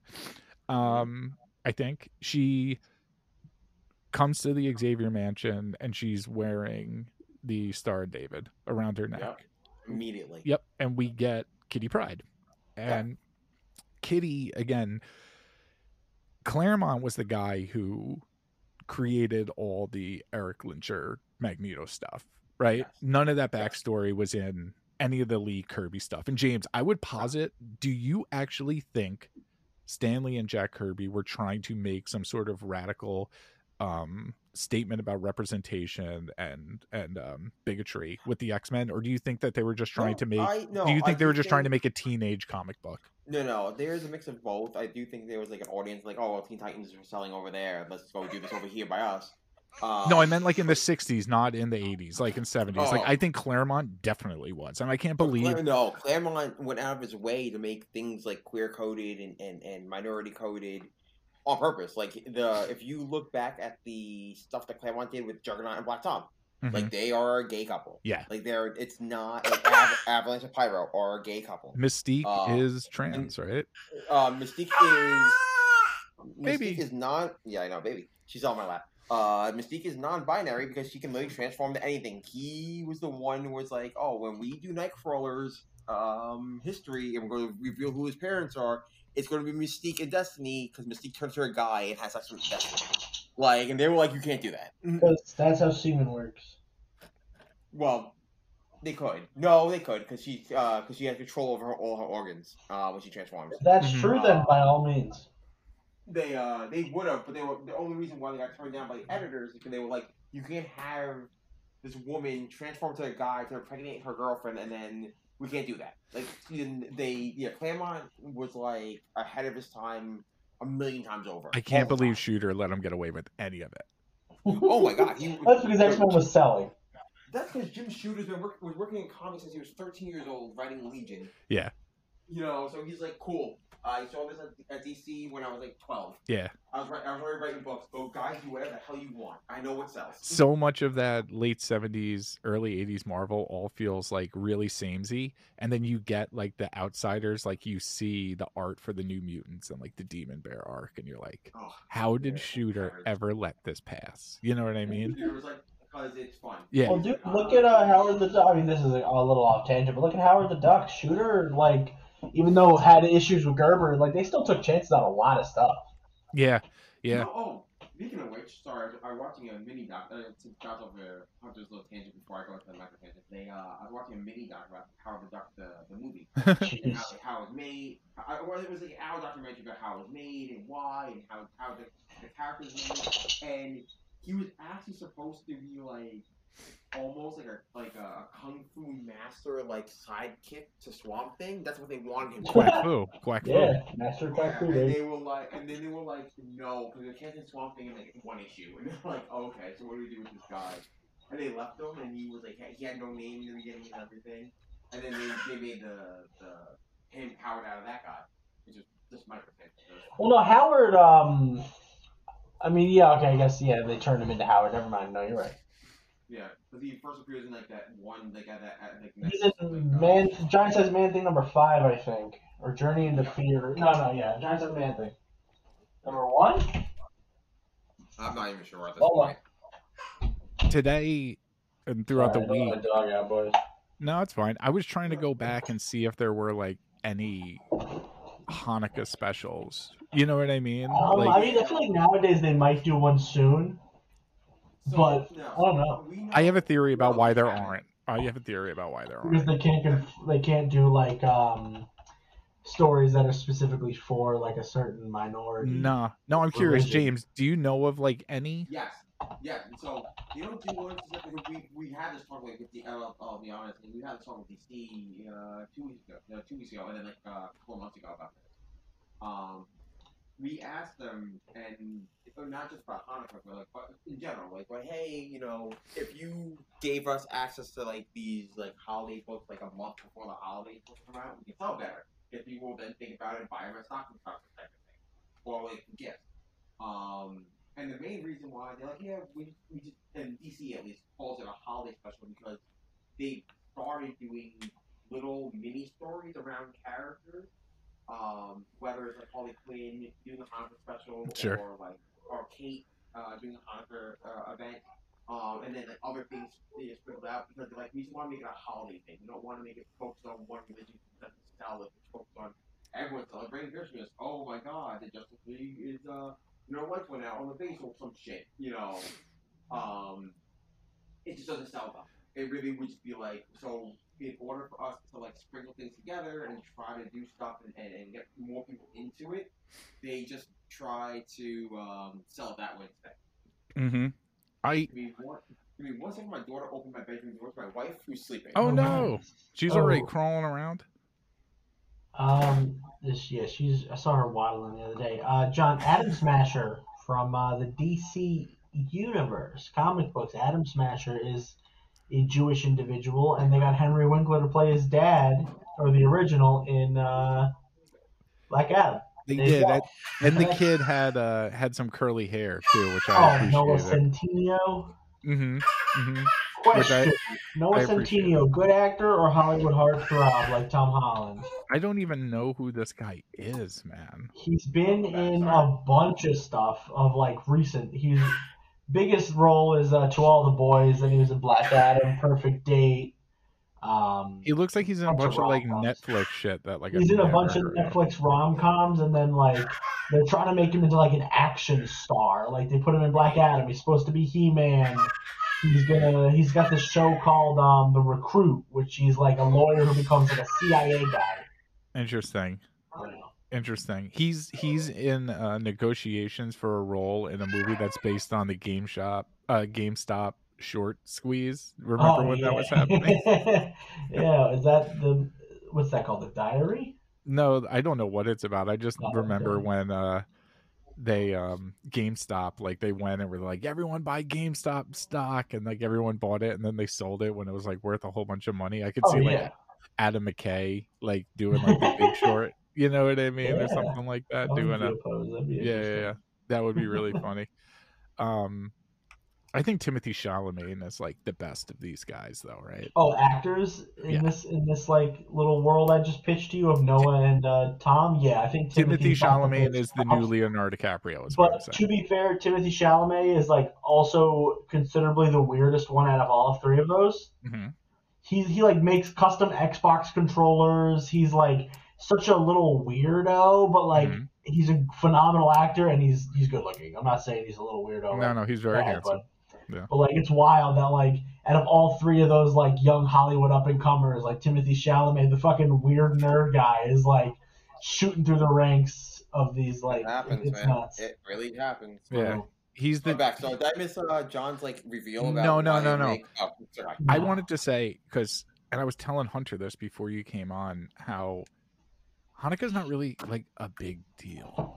Um, in like the Jewish community, it was Oh, kind of okay. Thank you. I was going to ask you because I did hear that rumor. Like, it's not a big deal in the actual Jewish community, but to everyone else, it's a big deal. Like, it, it's like what what Gentiles and like common folk look at and go, Hanukkah. Hanukkah. That's your that, that's your that's your big holiday. That's yours. It's not though. No, it is not. Um, much like how the Christians like took the month of December from the pagans, I feel like eventually Hallmark was like, oh, "What Jewish holiday happens around here?" You know what I mean? And they're like, "Okay, we'll make this the big one."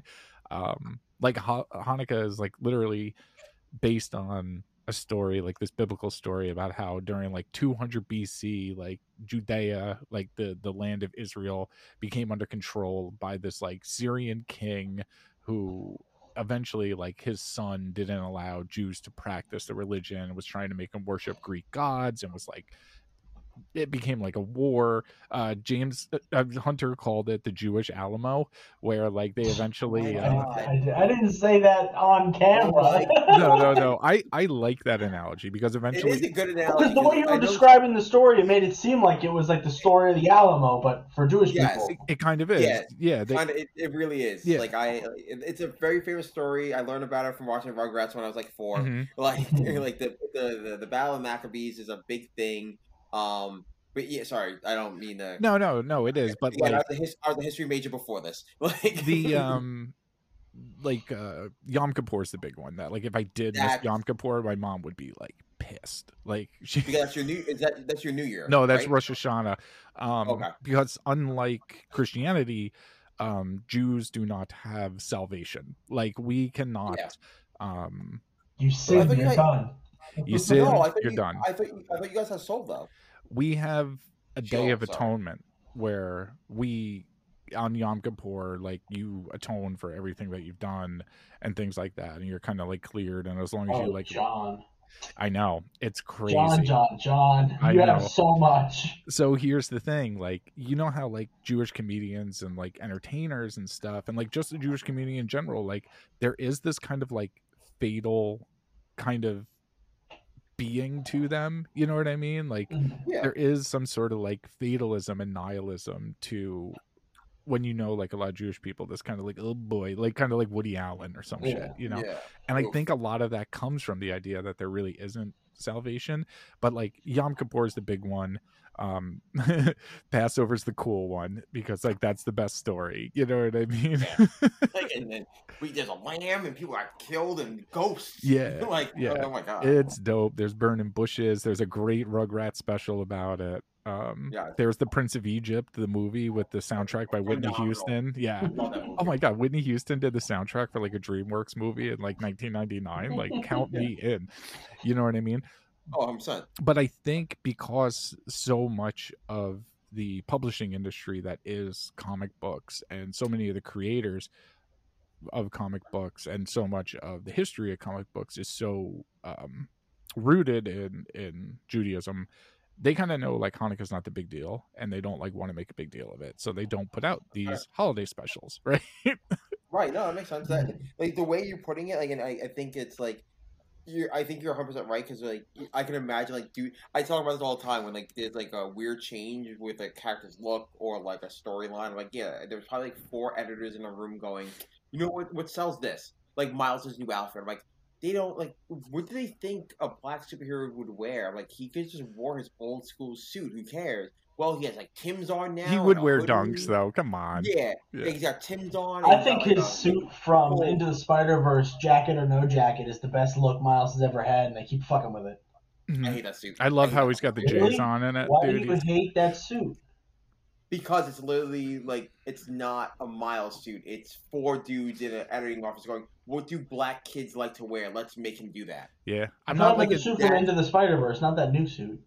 No, I- I was- it's the same thing. Both of them are, are, are from that era. Like the spray painted the spider on his chest. I love I think it. that's cool. I think it's I- I- cool. you can think it's cool. I'm not saying you can't. I'm saying it's fucking stupid. No, Otis it- It it makes sense. It makes sense.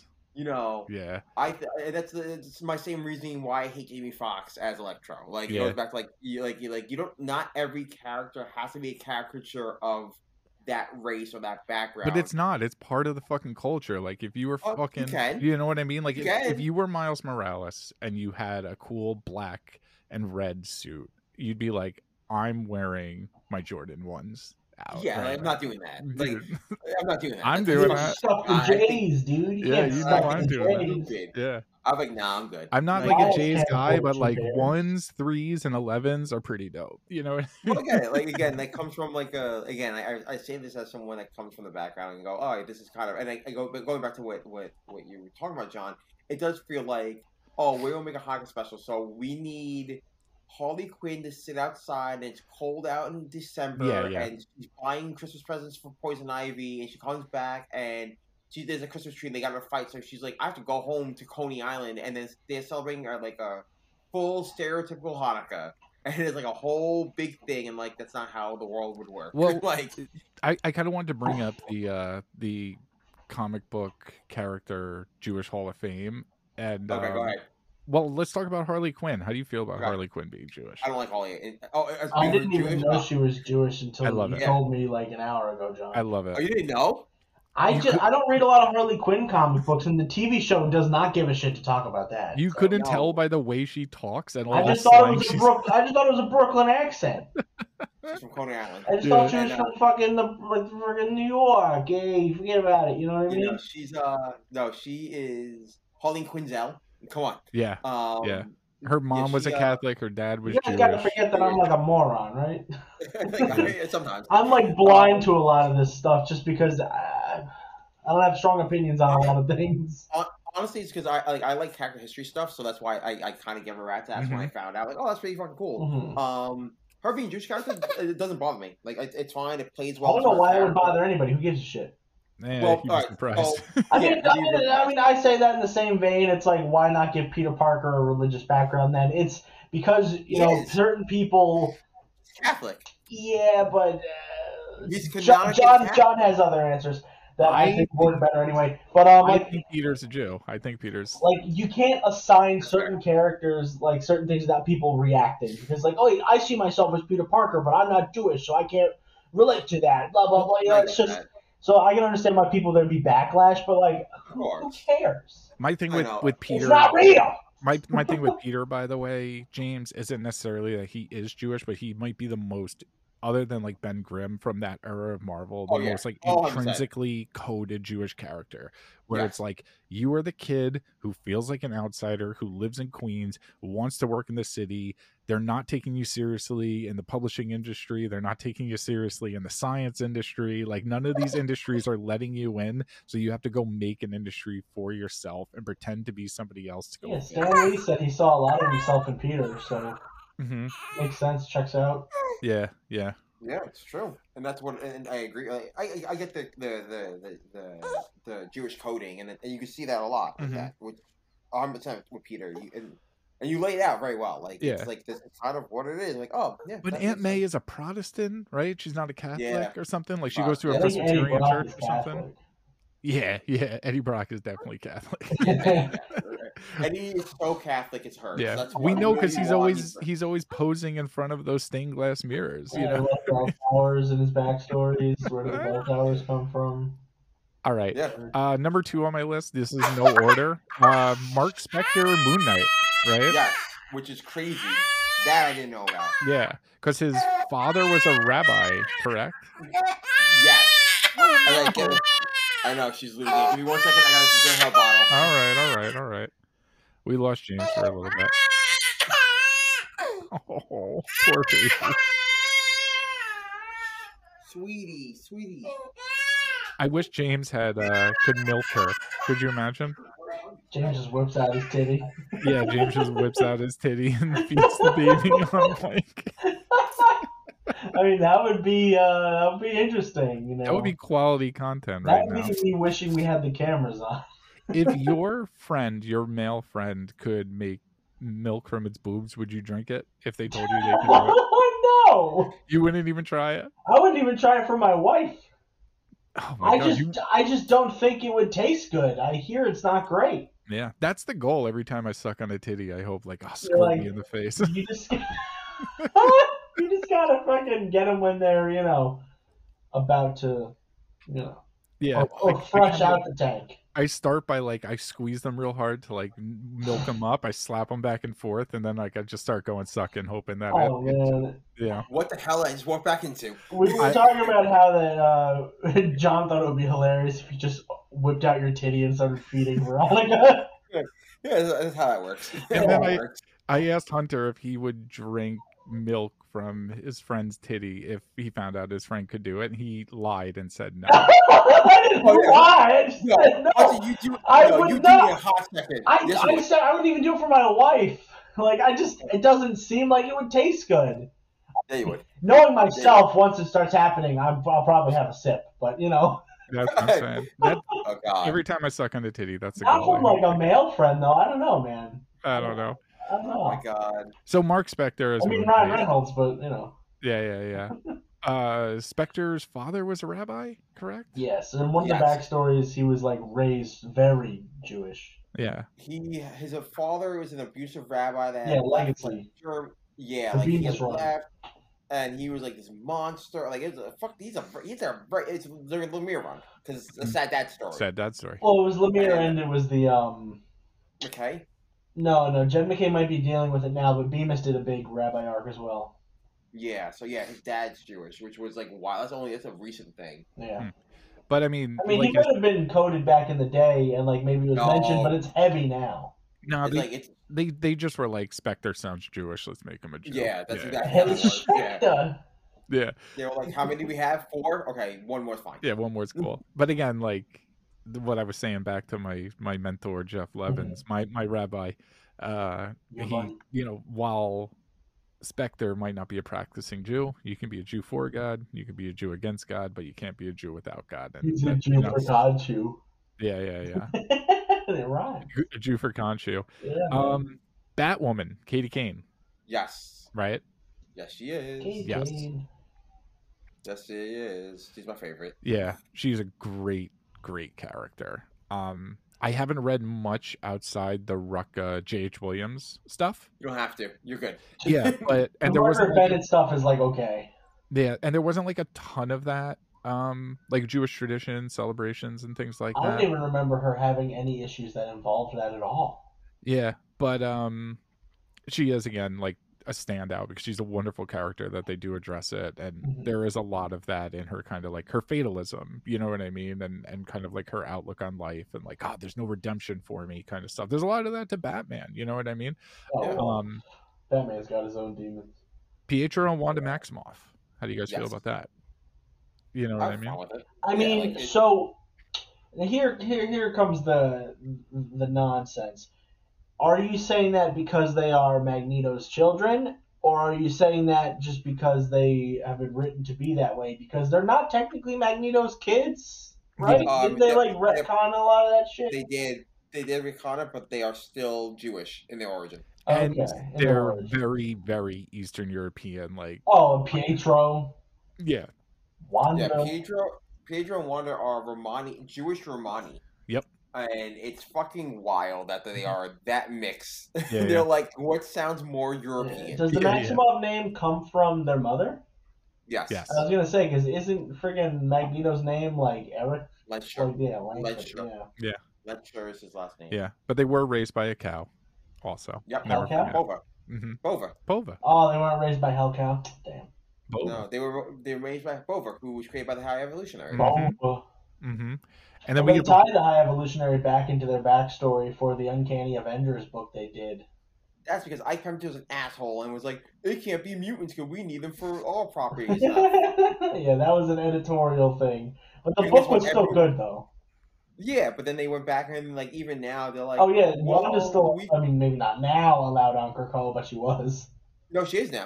She Oh, is after trial Oh, Magneto." if- okay. I know she I had like a Magneto- whole issue in the middle where she was like, You oh, know, 'cause- yeah, they're like, oh, well, meet Pretender, and they're like, oh, well, it's fine. Like, well, you're we let Batman. Gwenpool on here, and she literally wrote herself to be a mutant, so whatever. Yeah, I mean, Not to uh, sound too much like a Gentile, but the Holy Trinity. I'll start here. Uh, okay, there you go. with Yeah. the one that we haven't talked much about, and that is Magneto. Um, Oh, yeah. Who I thought you were gonna say was- Wiccan. No, uh, Magneto was revealed to be Jewish by Chris Claremont, who is a Jewish writer who created the backstory of him as a Holocaust survivor, having his family pass away in the Holocaust. Um, What? probably one of the most complicated uh, characters in comic books in terms of development. Oh, development. Magneto. Yes. Hundred percent. If if you Dude, read that, even if you read that Cullen Bunn book, it's like nuts.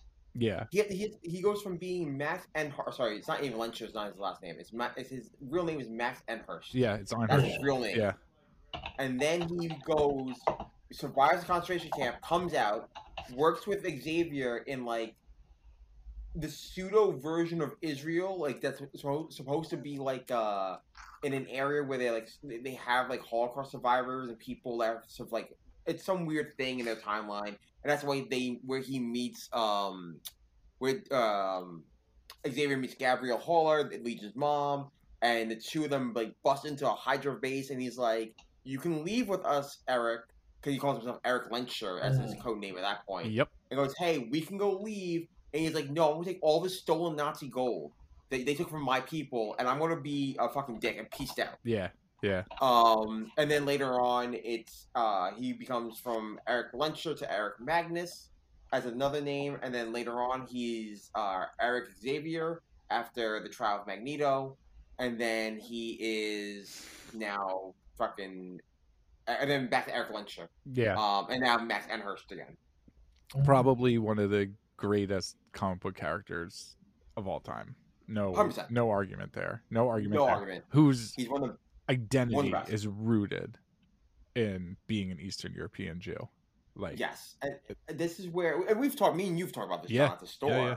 about like, oh well, you know, should be cool. Like, like, no, he has to be like an old school survived Holocaust like Mhm. character. He can. That's like it's so ingrained in the character. yeah, yeah. That like you do not have Magneto without that. I like if they adapt him into the film as like I don't know, like part of the Rwanda genocide. I don't object to that. Like I don't Okay. object to that. Um, I think it would be interesting to lean hard on the Malcolm X and um and okay. MLK stuff. I think that's really, really interesting just as a thought experiment, whether or not it was intended to be that or not, or it was just later like, oh, that's kind of convenient, you know?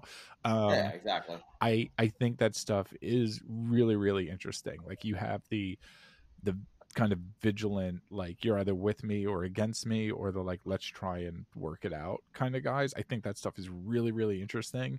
Um, but again, I think they did a really good job with Fassbender in the movies.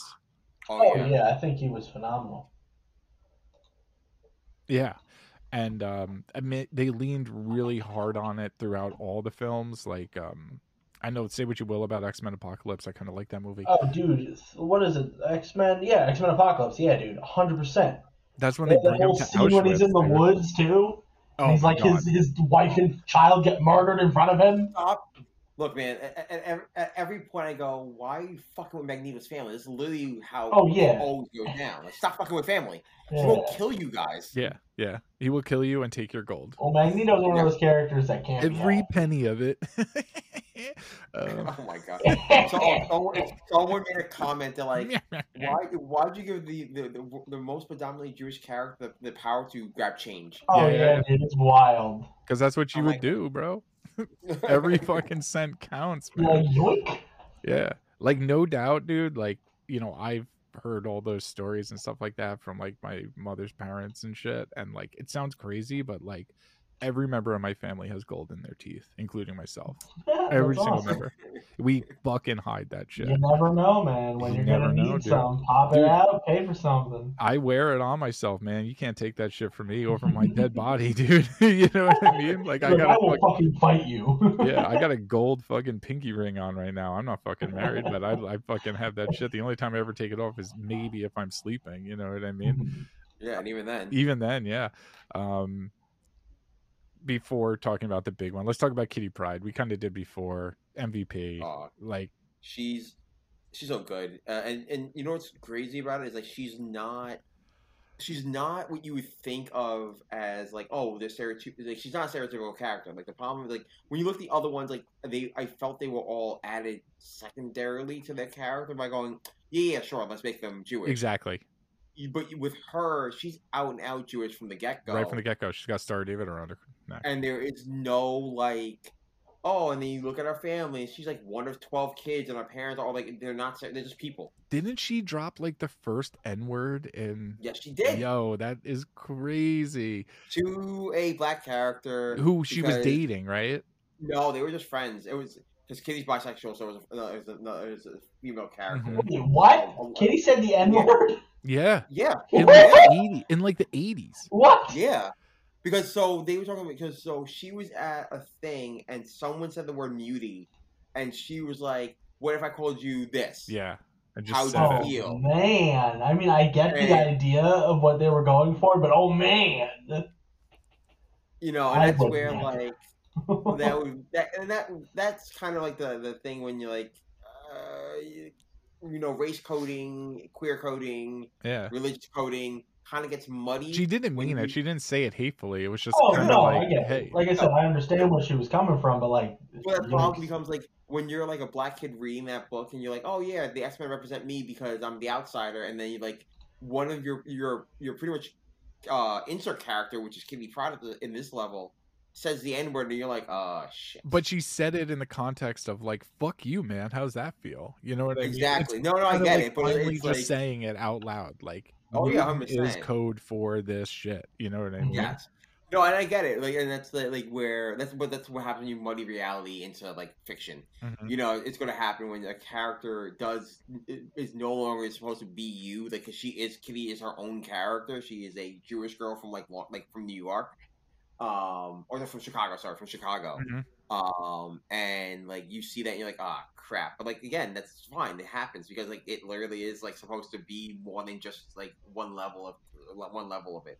But no, she is. Uh, yeah, she's fantastic. Mhm. She's not. She's such a great character. She's like. Ah, dude, uh, uh, Kitty's so good. Yeah. Like, and I feel bad for her often. Yeah. uh, I mean, say what you will about Brian Michael Bendis, but I think Bendis wrote a great Kitty Pryde in the all new X Men stuff during Oh, yeah. the Marvel Now era. You know what I mean? Yeah, Um, yeah, and- Even Morrison did it in in all new in in uh in new X Men. New X Men. Yeah, absolutely. Oh no, sorry, that was Whedon. I'm sorry. Oh yeah, that was in. Uh, yeah, that was in It's astonishing. astonishing. Yeah, yeah, yeah. But Like, she um, had chopped that bullet. but I think the oh, two that's just dumb. the two people tra- the two people who got her the best are Bendis and and Claremont, in my opinion. Yeah, oh, I'm son. Yeah. And she's saved by the only other Jewish character, Magneto, who's going to Utopia to for redemption, and by to prove his redemption, he saves Kitty, Yeah, Mm. who's trapped in a bullet for like two years at that point. yeah. And then there was um during the all new X Men stuff, like mutant was a dirty word, and Havoc give gave that kind of infamous like M word speech. I just Mhm. pulled up the quote, and she says to him, she pushes him and says, "I'm Jewish and I'm a mutant, and I want people to know exactly who I am, and I tell people exactly because hey, if we're gonna have a problem with it, I just like to know." And I'm like, "Yo, Kitty Pryde, Like, You're the- you're the oh, it's, you're it's the Havoc was dick. The absolute fucking best. And then the MVP obviously is Benjamin Grimm. Yes. Uh, Yeah. So fucking lootly, man. Um, I kind of had a problem with him like having his bar mitzvah issue. I thought that was kind of like silly, but um, But that goes back to like three editors in a room going, "Oh, if we're going to do this, this is how we're going to do it." Like you know, it's very much like the they do in sitcoms a lot too. yeah, Like yeah, it's yeah. very much like, oh well, we'll do bar mitzvah episode, but then we have to do where like they're like they, some wacky shit happens and they have to like do whatever to get to the bar mitzvah on time, or they like some dumb thing happens. So I get it. It's a it's a comedy thing. It's a it's a it's a it's a set piece type of thing. Um, I and I don't I didn't mean to cut you off. No, but, no. uh, I agree. but it, I, I do feel like that's that was very much one of those like, hey, go do this because if we're doing it, we're going to do it this way. If you don't do this way, you're, you're not getting the story at all. Exactly. And I mean not just having him coded as like the Kirby surrogate, but um just everything about him. Like he's from the Lower East Side. He's from a tenement building. Yancey Street is definitely a direct parallel to Houston Street in the 1920s. Everything about him, um, just down to his down to his core. You know what I mean? His Yeah. rocky, rocky core. He's the absolute fucking best. Everyone's wonderful blue eyed thing, man. Like it's fucking, it's great. Like he's like, and I, I love like he's like, oh, he's um, there is something that happens in the recent run, uh, Slott's run of, of FF. Yep. And I think it's around the holidays, and he's taking the kids out for the holidays, and he's and they're celebrating Hanukkah, and there's two alien kids. He's like explaining what Hanukkah is to these two alien fucking slaves he saved, like Mhm. adopted Mhm. and it's such a cool like moment, and you're like, yeah, see, Yeah. Yeah. It's just like, yeah, it's what we do. He's the absolute fucking gem, dude. Um, yeah, I feel bad I didn't really talk about Hanukkah too much, guys. Uh, No, it's it's fine, that's good, the- man. yeah, no, I kind of wanted to just bring this off as a launching point to talk about. Yes, I think the comic book industry might be one of the great forms of Jewish American literature in many, many ways. It's an industry kind of rooted in Judaism and the Jewish zeitgeist of whatever popular time um, is happening during the publishing industry. And not only are the people behind the scenes and everything about the industry even being created completely rooted in where Jewish Americans were at the time, particularly in the New York metropolitan tri state area, but so many of the characters, their ethos, their pathos, and everything about them is rooted in like kind of just the Jewish way. You know what I mean? And Mhm. and a lot of the teachings of the Jewish ways, you know? Um whether or not the character is Jewish or not, like you can say what you will about Steve Rogers just being this blonde, blue-eyed all-American. I think there's a lot of Jewishness to Steve Rogers. You know what I mean? And just what he's trying to teach. Same thing with Superman, same thing with Spider-Man. Um yeah, just its roots to representation, just the discourse surrounding comic book culture uh takes on the past and present of where Jews are in America and I think it's really fascinating stuff. So thank you for letting me kind of go off on big tangents about it. Yeah, cool. Hey, that's what that's what you're here for. Hell yeah. love big changes. Hell yeah. Um you, you can't you can't have two Gentiles talk about fucking. Con- you can't. Uh, you can't. you You can. just can't. You can. I don't mind. I- I don't mind. I see it a lot, so it's no big deal. Uh, yeah, right. Like, we we try not to do that kind of stuff unless we Yeah. have to, and you never have to do anything. J- exactly. James, is anything coming out this week? Uh comic book wise? Yes. Really? Uh, next week is like fucking nothing. Uh, I, this week is actually some cool stuff. I thought So this would- week and last week would be nothing because of the no, holidays.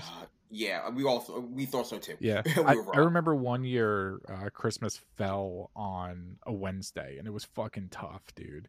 Um, because it was like The Walking Dead 100, uh, the Superior Spider-Man before Superior Spider-Man when Parker died, and that was like and Happy, the Happy Yep. number four. Yep. And I remember those being like the only fucking books out, and me just being was- like, "Well, I got my fifty dollar comic book budget, so I guess I'll buy a couple variants of fucking this random Yeah, Walking Dead issue dude, where Glenn dies. It happens. Yeah. It happens. It really is. It happens at the end of the year, especially because it's fifth week. That's why we all thought so. But then next week is like almost nothing. There's like three books from DC next week. True, Mhm. true, true, true.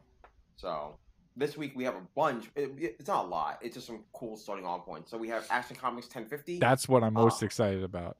Which is the finale of uh, the the Return of Kal El story. Plus, it is also uh, the launching on point for everything else going forward for Superman in the year. It's wild. It there's a big retcon that happens, and how it happens is ridiculous. A character's dead because of it. Um, other characters could be dead in the future from this major event. It's wild. It's crazy. It's bananas. It has uh, three stories. Setting pretty much they all tie into each other. Um, but the main story is the Phil Kennedy Johnson Superman story. Um, so, um, Phil Kennedy Johnson story. Uh, wrapping up his stuff, and then um, Tom Taylor has a small story in it, and then someone else has another story in it. Um, because it all builds up to like each of their individual. Um, Williamson, um, Mhm. all have like small stories in it to build up their runs. Like Superman number one, Adventures of Superman, John, uh, Adventures of Superman, Jonathan Kent, and Action. Um, it's really good. Just setting up what's going to be par for the course soon. Yeah, yeah, Sick. absolutely. It's fucking wild. Are you Yeah. excited where Superman's going right now? Yes, yes, yes, Good. yes. Holy shit, yes. like I am, I have not been this happy since uh, when Lisa Tomasi took over. Okay. Yeah, man, I uh, that's the best book. So if this one is like continuing par for the course, I'm down. It's, it's gonna be good. Ah, dude, they they fixed a fucking error from the Bendis run that should have been fixed like a long time ago, and it's fucking great. Do you mean John aging rapidly? No, Because they didn't it- fix that. Is it that little Yeah. gremlin inside of uh, the Earth's core, Ra's al Ghul or what- Raz? What's his name in that little uh, guy? Rogol Zaar. Rogazal. Oh, they- they- that they- guy? they- Ugh. No, they took care of him. No, do you want me to tell you? Yeah, man, spoil it. So, um, they fixed the whole Superman identity thing. Oh yeah, they said the they, they- yeah they said they took it back after Superman the Truth. They didn't want it anymore, so they. Yeah, Because so how like, we revealed it- everybody's identity, and I was like, okay. Yeah, no. There's a It was just So big happened- Leviathan nonsense. yeah. So how it works now? If people find out that he's Superman, they die. What? Yep. How? Lex fucking kill Manchester Black and use his powers to wipe the world of his uh his like identity, except for like the people that were in Smallville that were in the the, the Kent house at the But time, why? and then like because he's a dick. Because she's an Like, asshole. just, was Jimmy there though? No, Jimmy doesn't. No one knows. Oh. No one knows but Lois. The uh, so people that were in the Kent house that know are Jay, uh, John's boyfriend, Yeah. Uh, the Ma Pa Kent, Lois. And Bruce was it. Wayne. No, they no. He knows. So they they there's a, a bunch of us were talking about this. I'm like, oh, if they're gonna do this, like, there's gotta be some dumb thing. Um, but they fixed it where like, um, it's, it's literally a throwaway line. He goes, the Justice League, the Reservist, and um, the Justice League, the Reservist, and like the Titans. All uh, were all sa- uh, blocked because of Martian Manhunter. They all because of the like, I'm sure. Martian Manhunter. No. Yeah. Uh huh. I mean, that's That a good was a- line to have, so then people can't Yeah. like be like, "But then this." But at the same time, it's like, "Uh huh, sure they did." yeah, like it's very, it's a very, it's a comic books explain comic books like line, um, which I'm okay with because it's like you have to do that. Oh yeah, no, Um, because then it, it's a lot harder for every other writer to write a story if they can't talk Yeah. about Superman. Yeah, like uh, if he tells, oh, and if he tells you, you have a heart attack and die. I wonder who the first victim is going to be Is it going Very to be white. his father? Is that how? Oh, No, it's Perry White. already, or do you think that's who it's going to be? No, it happens in the issue. Oh man, Oh wow. who's Harry going to take over house. Lois or Jimmy? He's Jimmy? not, he's not dead. He's just in the hospital. Oh, okay. Hope he doesn't Um, die. Because what happens is he comes over and he's talking and he goes, like, Jay, Sorry, I'm late. Yeah, and that's what it is. He walks in the house, he's like talking or whatever, and he goes, Jay, he goes, You're the, the kid, blah, blah, blah, that's on the TV, that's dating Super, uh, that's dating the youngest Superman. He goes, Yeah, why would I be here? And then, like, Superman comes in, he goes, Oh, Perry, hey. He goes, Wait, where's Clark? He goes, It's me. You remember, I'm Clark Kent, and his face goes white, and he starts bleeding out of his, like, fucking face. Oh my god, that's fun. And then John's, and then John's like, Oh, it's hard. And they go, Oh my god. And then you find out Lex was like, Yeah, I did this. And he goes, Lex is like, I'm an actual piece of shit. Yeah, he goes.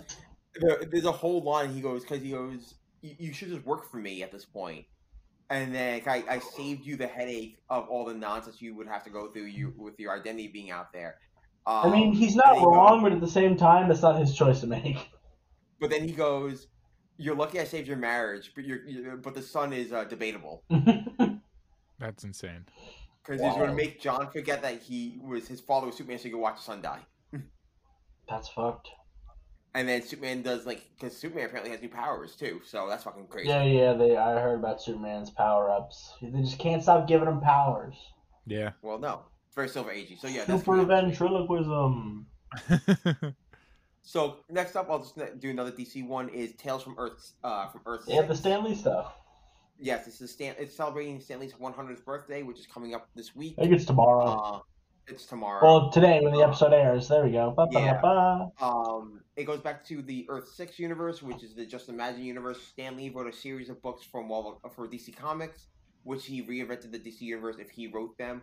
Uh, this one shot has a bunch of writers and artists. Some of them are wild and cool, and others are like, okay, I get it, Stan. Yeah, some of them are really cool. Like, um, but yeah. So what they did was this one shot is um, pretty much the Justice League, the, the main characters from the Justice League, like one shot, like ha like sort of, it's an anthology, but like one shot stories of them inside this universe. So it's cool. I like it. Yeah. I, I I love that universe. I wish they did more with it, but Yeah, that's cool. now this is it's really cool to see this. Mhm. Um, then there is Timeless from Marvel, which they did this last year. Timeless is a one shot, kind of setting up the future for the Marvel universe. Um, some of the stuff that you see in the like they they not like last year where they kind of did it in one big spread page. Uh, this one's kind of spread out through the book when he, Kang's falling through time. He's it's Kang's new arch villain named the Meridian, Sure. uh, which is also another name for Merlin. We, we, Um, we got to make Kang a good guy so he can team up with the MCU, right? I know, right? Um, and But which Meridian- Kang? Which Kang? Exactly. Exactly, and like it's cool. It's like it, this this Twilight Court is Kang trying to find this missing moment in Marvel history, and like What's the missing like, moment? They don't tell you. Ah, lame. It says coming 2023, The Avengers. Oh, it's whatever the new Avengers book with Donny Cates is going to be, right? I know, right? Um, and it's um with a new logo, Avengers logo. Uh, it goes back to the it goes back to the 70s logo. Ooh, okay. Very cool. Um, mightiest. Yeah, and then you have that. So yeah, that's what it is. And then background, you see certain things, but then you like some things. You're like, oh, like there's a. Uh, uh, it's not spoilers. There's there's a panel with when he's Kang's falling through time. You see in the one in the background is like the uh, bishop with like a couple of, like with the younger X Men. That's Mhm. the Bishop War College book coming out. Oh. The, and stuff like that. Like oh, like you know that like oh, because it came out post solicitation, so you a lot of that stuff's not like surprising now. Yeah, yeah, yeah. Mhm. You know, not like the one last year where one of them might be coming true, which is the marriage of Emma Frost and Tony Stark. Oh, jeez. Why? Pass. Kind of hot though. Yeah. I, I because liked they- him with Patsy. That worked. No, it didn't. It's fucking awful. Terrible. Okay, sure, I guess. They um the uh, the Emma Frost Tony wedding thing was in last year's Timeless, Hmm. and then they just announced that Emma Frost is going to be in the Iron Man book as a uh, a supporting cast member. Yeah, well, it's because he's you had to drop the Wasp, and then you had to drop Patsy. So who's that? No, no, no. The main reason why is because it goes back to the Hellfire Gala story where he's sitting with Emma and this new character Fei Long about how like Fei Long's like this fucking racist a hole that's mad because mutants went, got to Mars before humanity. Um, and he like spent years of his life augmenting himself and training to go to Mars, and now he lives on Phobos, which is the moon of Mars. Mhm. And like he's also like he's like a, he's a, a corrupted version of Iron Man. Okay. So he buys all of Talk's uh, Stark's um like um oh my god I can't remember Stocks? the word stock oh yeah sorry yeah stocks and um he owns Stark Tech so he starts building Iron Man Sentinels Oh, okay. Mm, that's kind of cool. and while Dan now Slott's Iron Man- cooking. yeah so he has to now fucking like save himself and like Riri and like all his people from like Fei Long taking over their armor and all this other shit so he's teaming up with Emma Cool. and now, now Iron Man's an X Men book. So. Yeah, Okay. that's nice. Very cool. Krakoa era Iron Man. yep. Uh, and then my pick of the week is the Mighty Morphin Power Rangers TMNT Team Up, which showcases the new Ranger X. Um, Yeah, number it's a sequel to, it's a sequel to uh, the last one, but it's a very clean stopping on point. If you like, if you're a little confused why they're teaming up, it's very simple. Rita and Zedd are back. Whatever. Yeah. It's a very clean setup. They It's fun, exist in the art- same universe in this one. Yeah, it's Dan, and you could actually fit this into ca- canon with the Power Ranger book, but you can't do it with the TMNT book. Yeah, Okay. because the TMNT book, they travel around and they never meet the Power Rangers. Well, even without that, it's um because April is actually an actual reporter in this one. Oh yeah. Um, that's the literally the whole everything was like I was rereading the old one, and the moment you know it's not the same as when she's an actual reporter. Everything else you could have fit in. mm You'd be like, this takes place after City uh City at War. hmm And like, all right, cool, that makes sense. And they're like, oh no, never mind, because she's a fucking reporter. Yeah, whoops.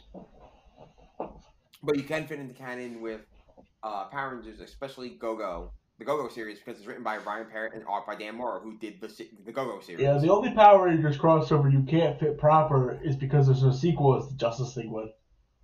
Yes, and you can fit that into canon, at least into the again into the Power Ranger book, but you can't fit it into DC. Yeah, it takes place before um the original Trinity leaves. Yeah, so it, it takes place before Shattered Grid. Yeah. But until we get a proper sequel, we don't know what's going on because Alpha 5, blah, blah, blah. James Yeah, yeah, he's taken over by Brainiac. no. So they kind of left that open, which I really hope they go back I, and do. I pray.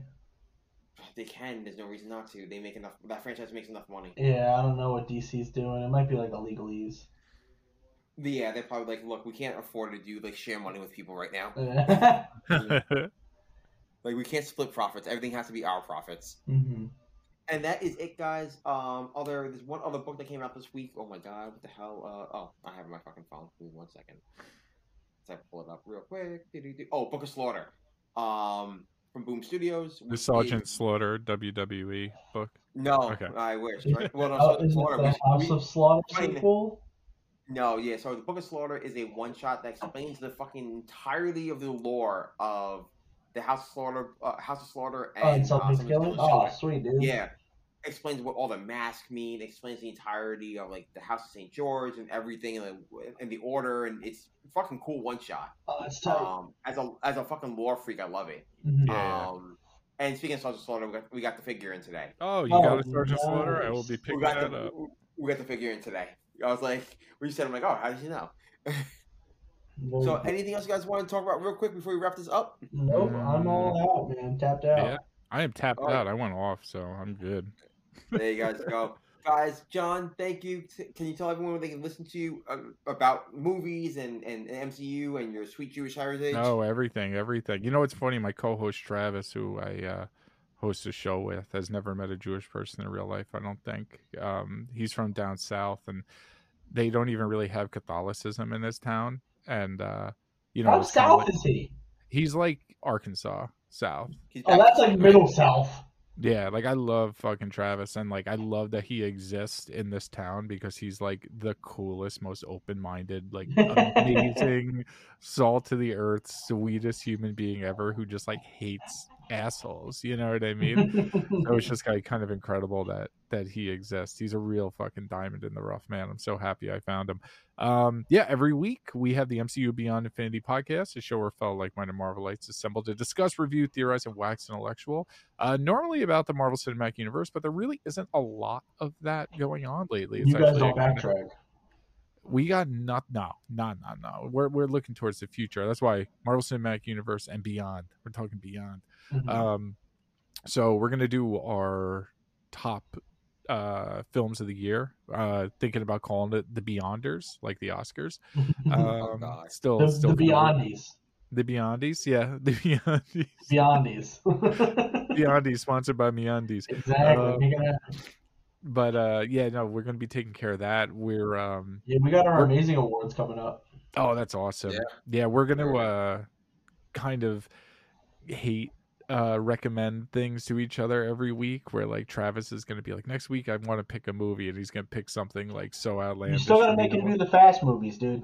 I do have to make him do the fast. That would be great for the break, but I don't want to torture him that bad. I felt They're bad good enough movies, having though. that's what I said, but I don't know. He loved Avatar. He loved it. Like, and Oh, he would never have seen that unless I asked him.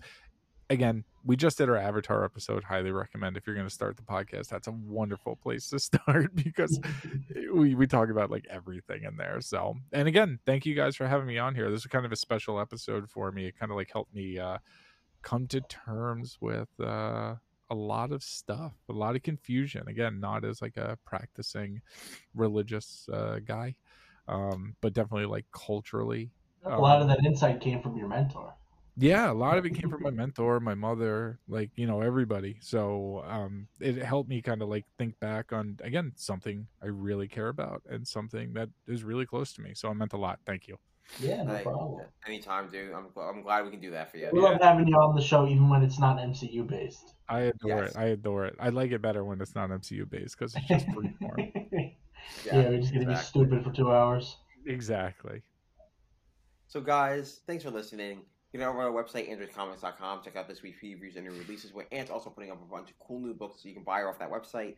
Follow us on Instagram, Android's Amazing, Android underscore comics, the podcast Instagram, Android's Amazing Podcast, and Twitter, Android's Amazing for update news.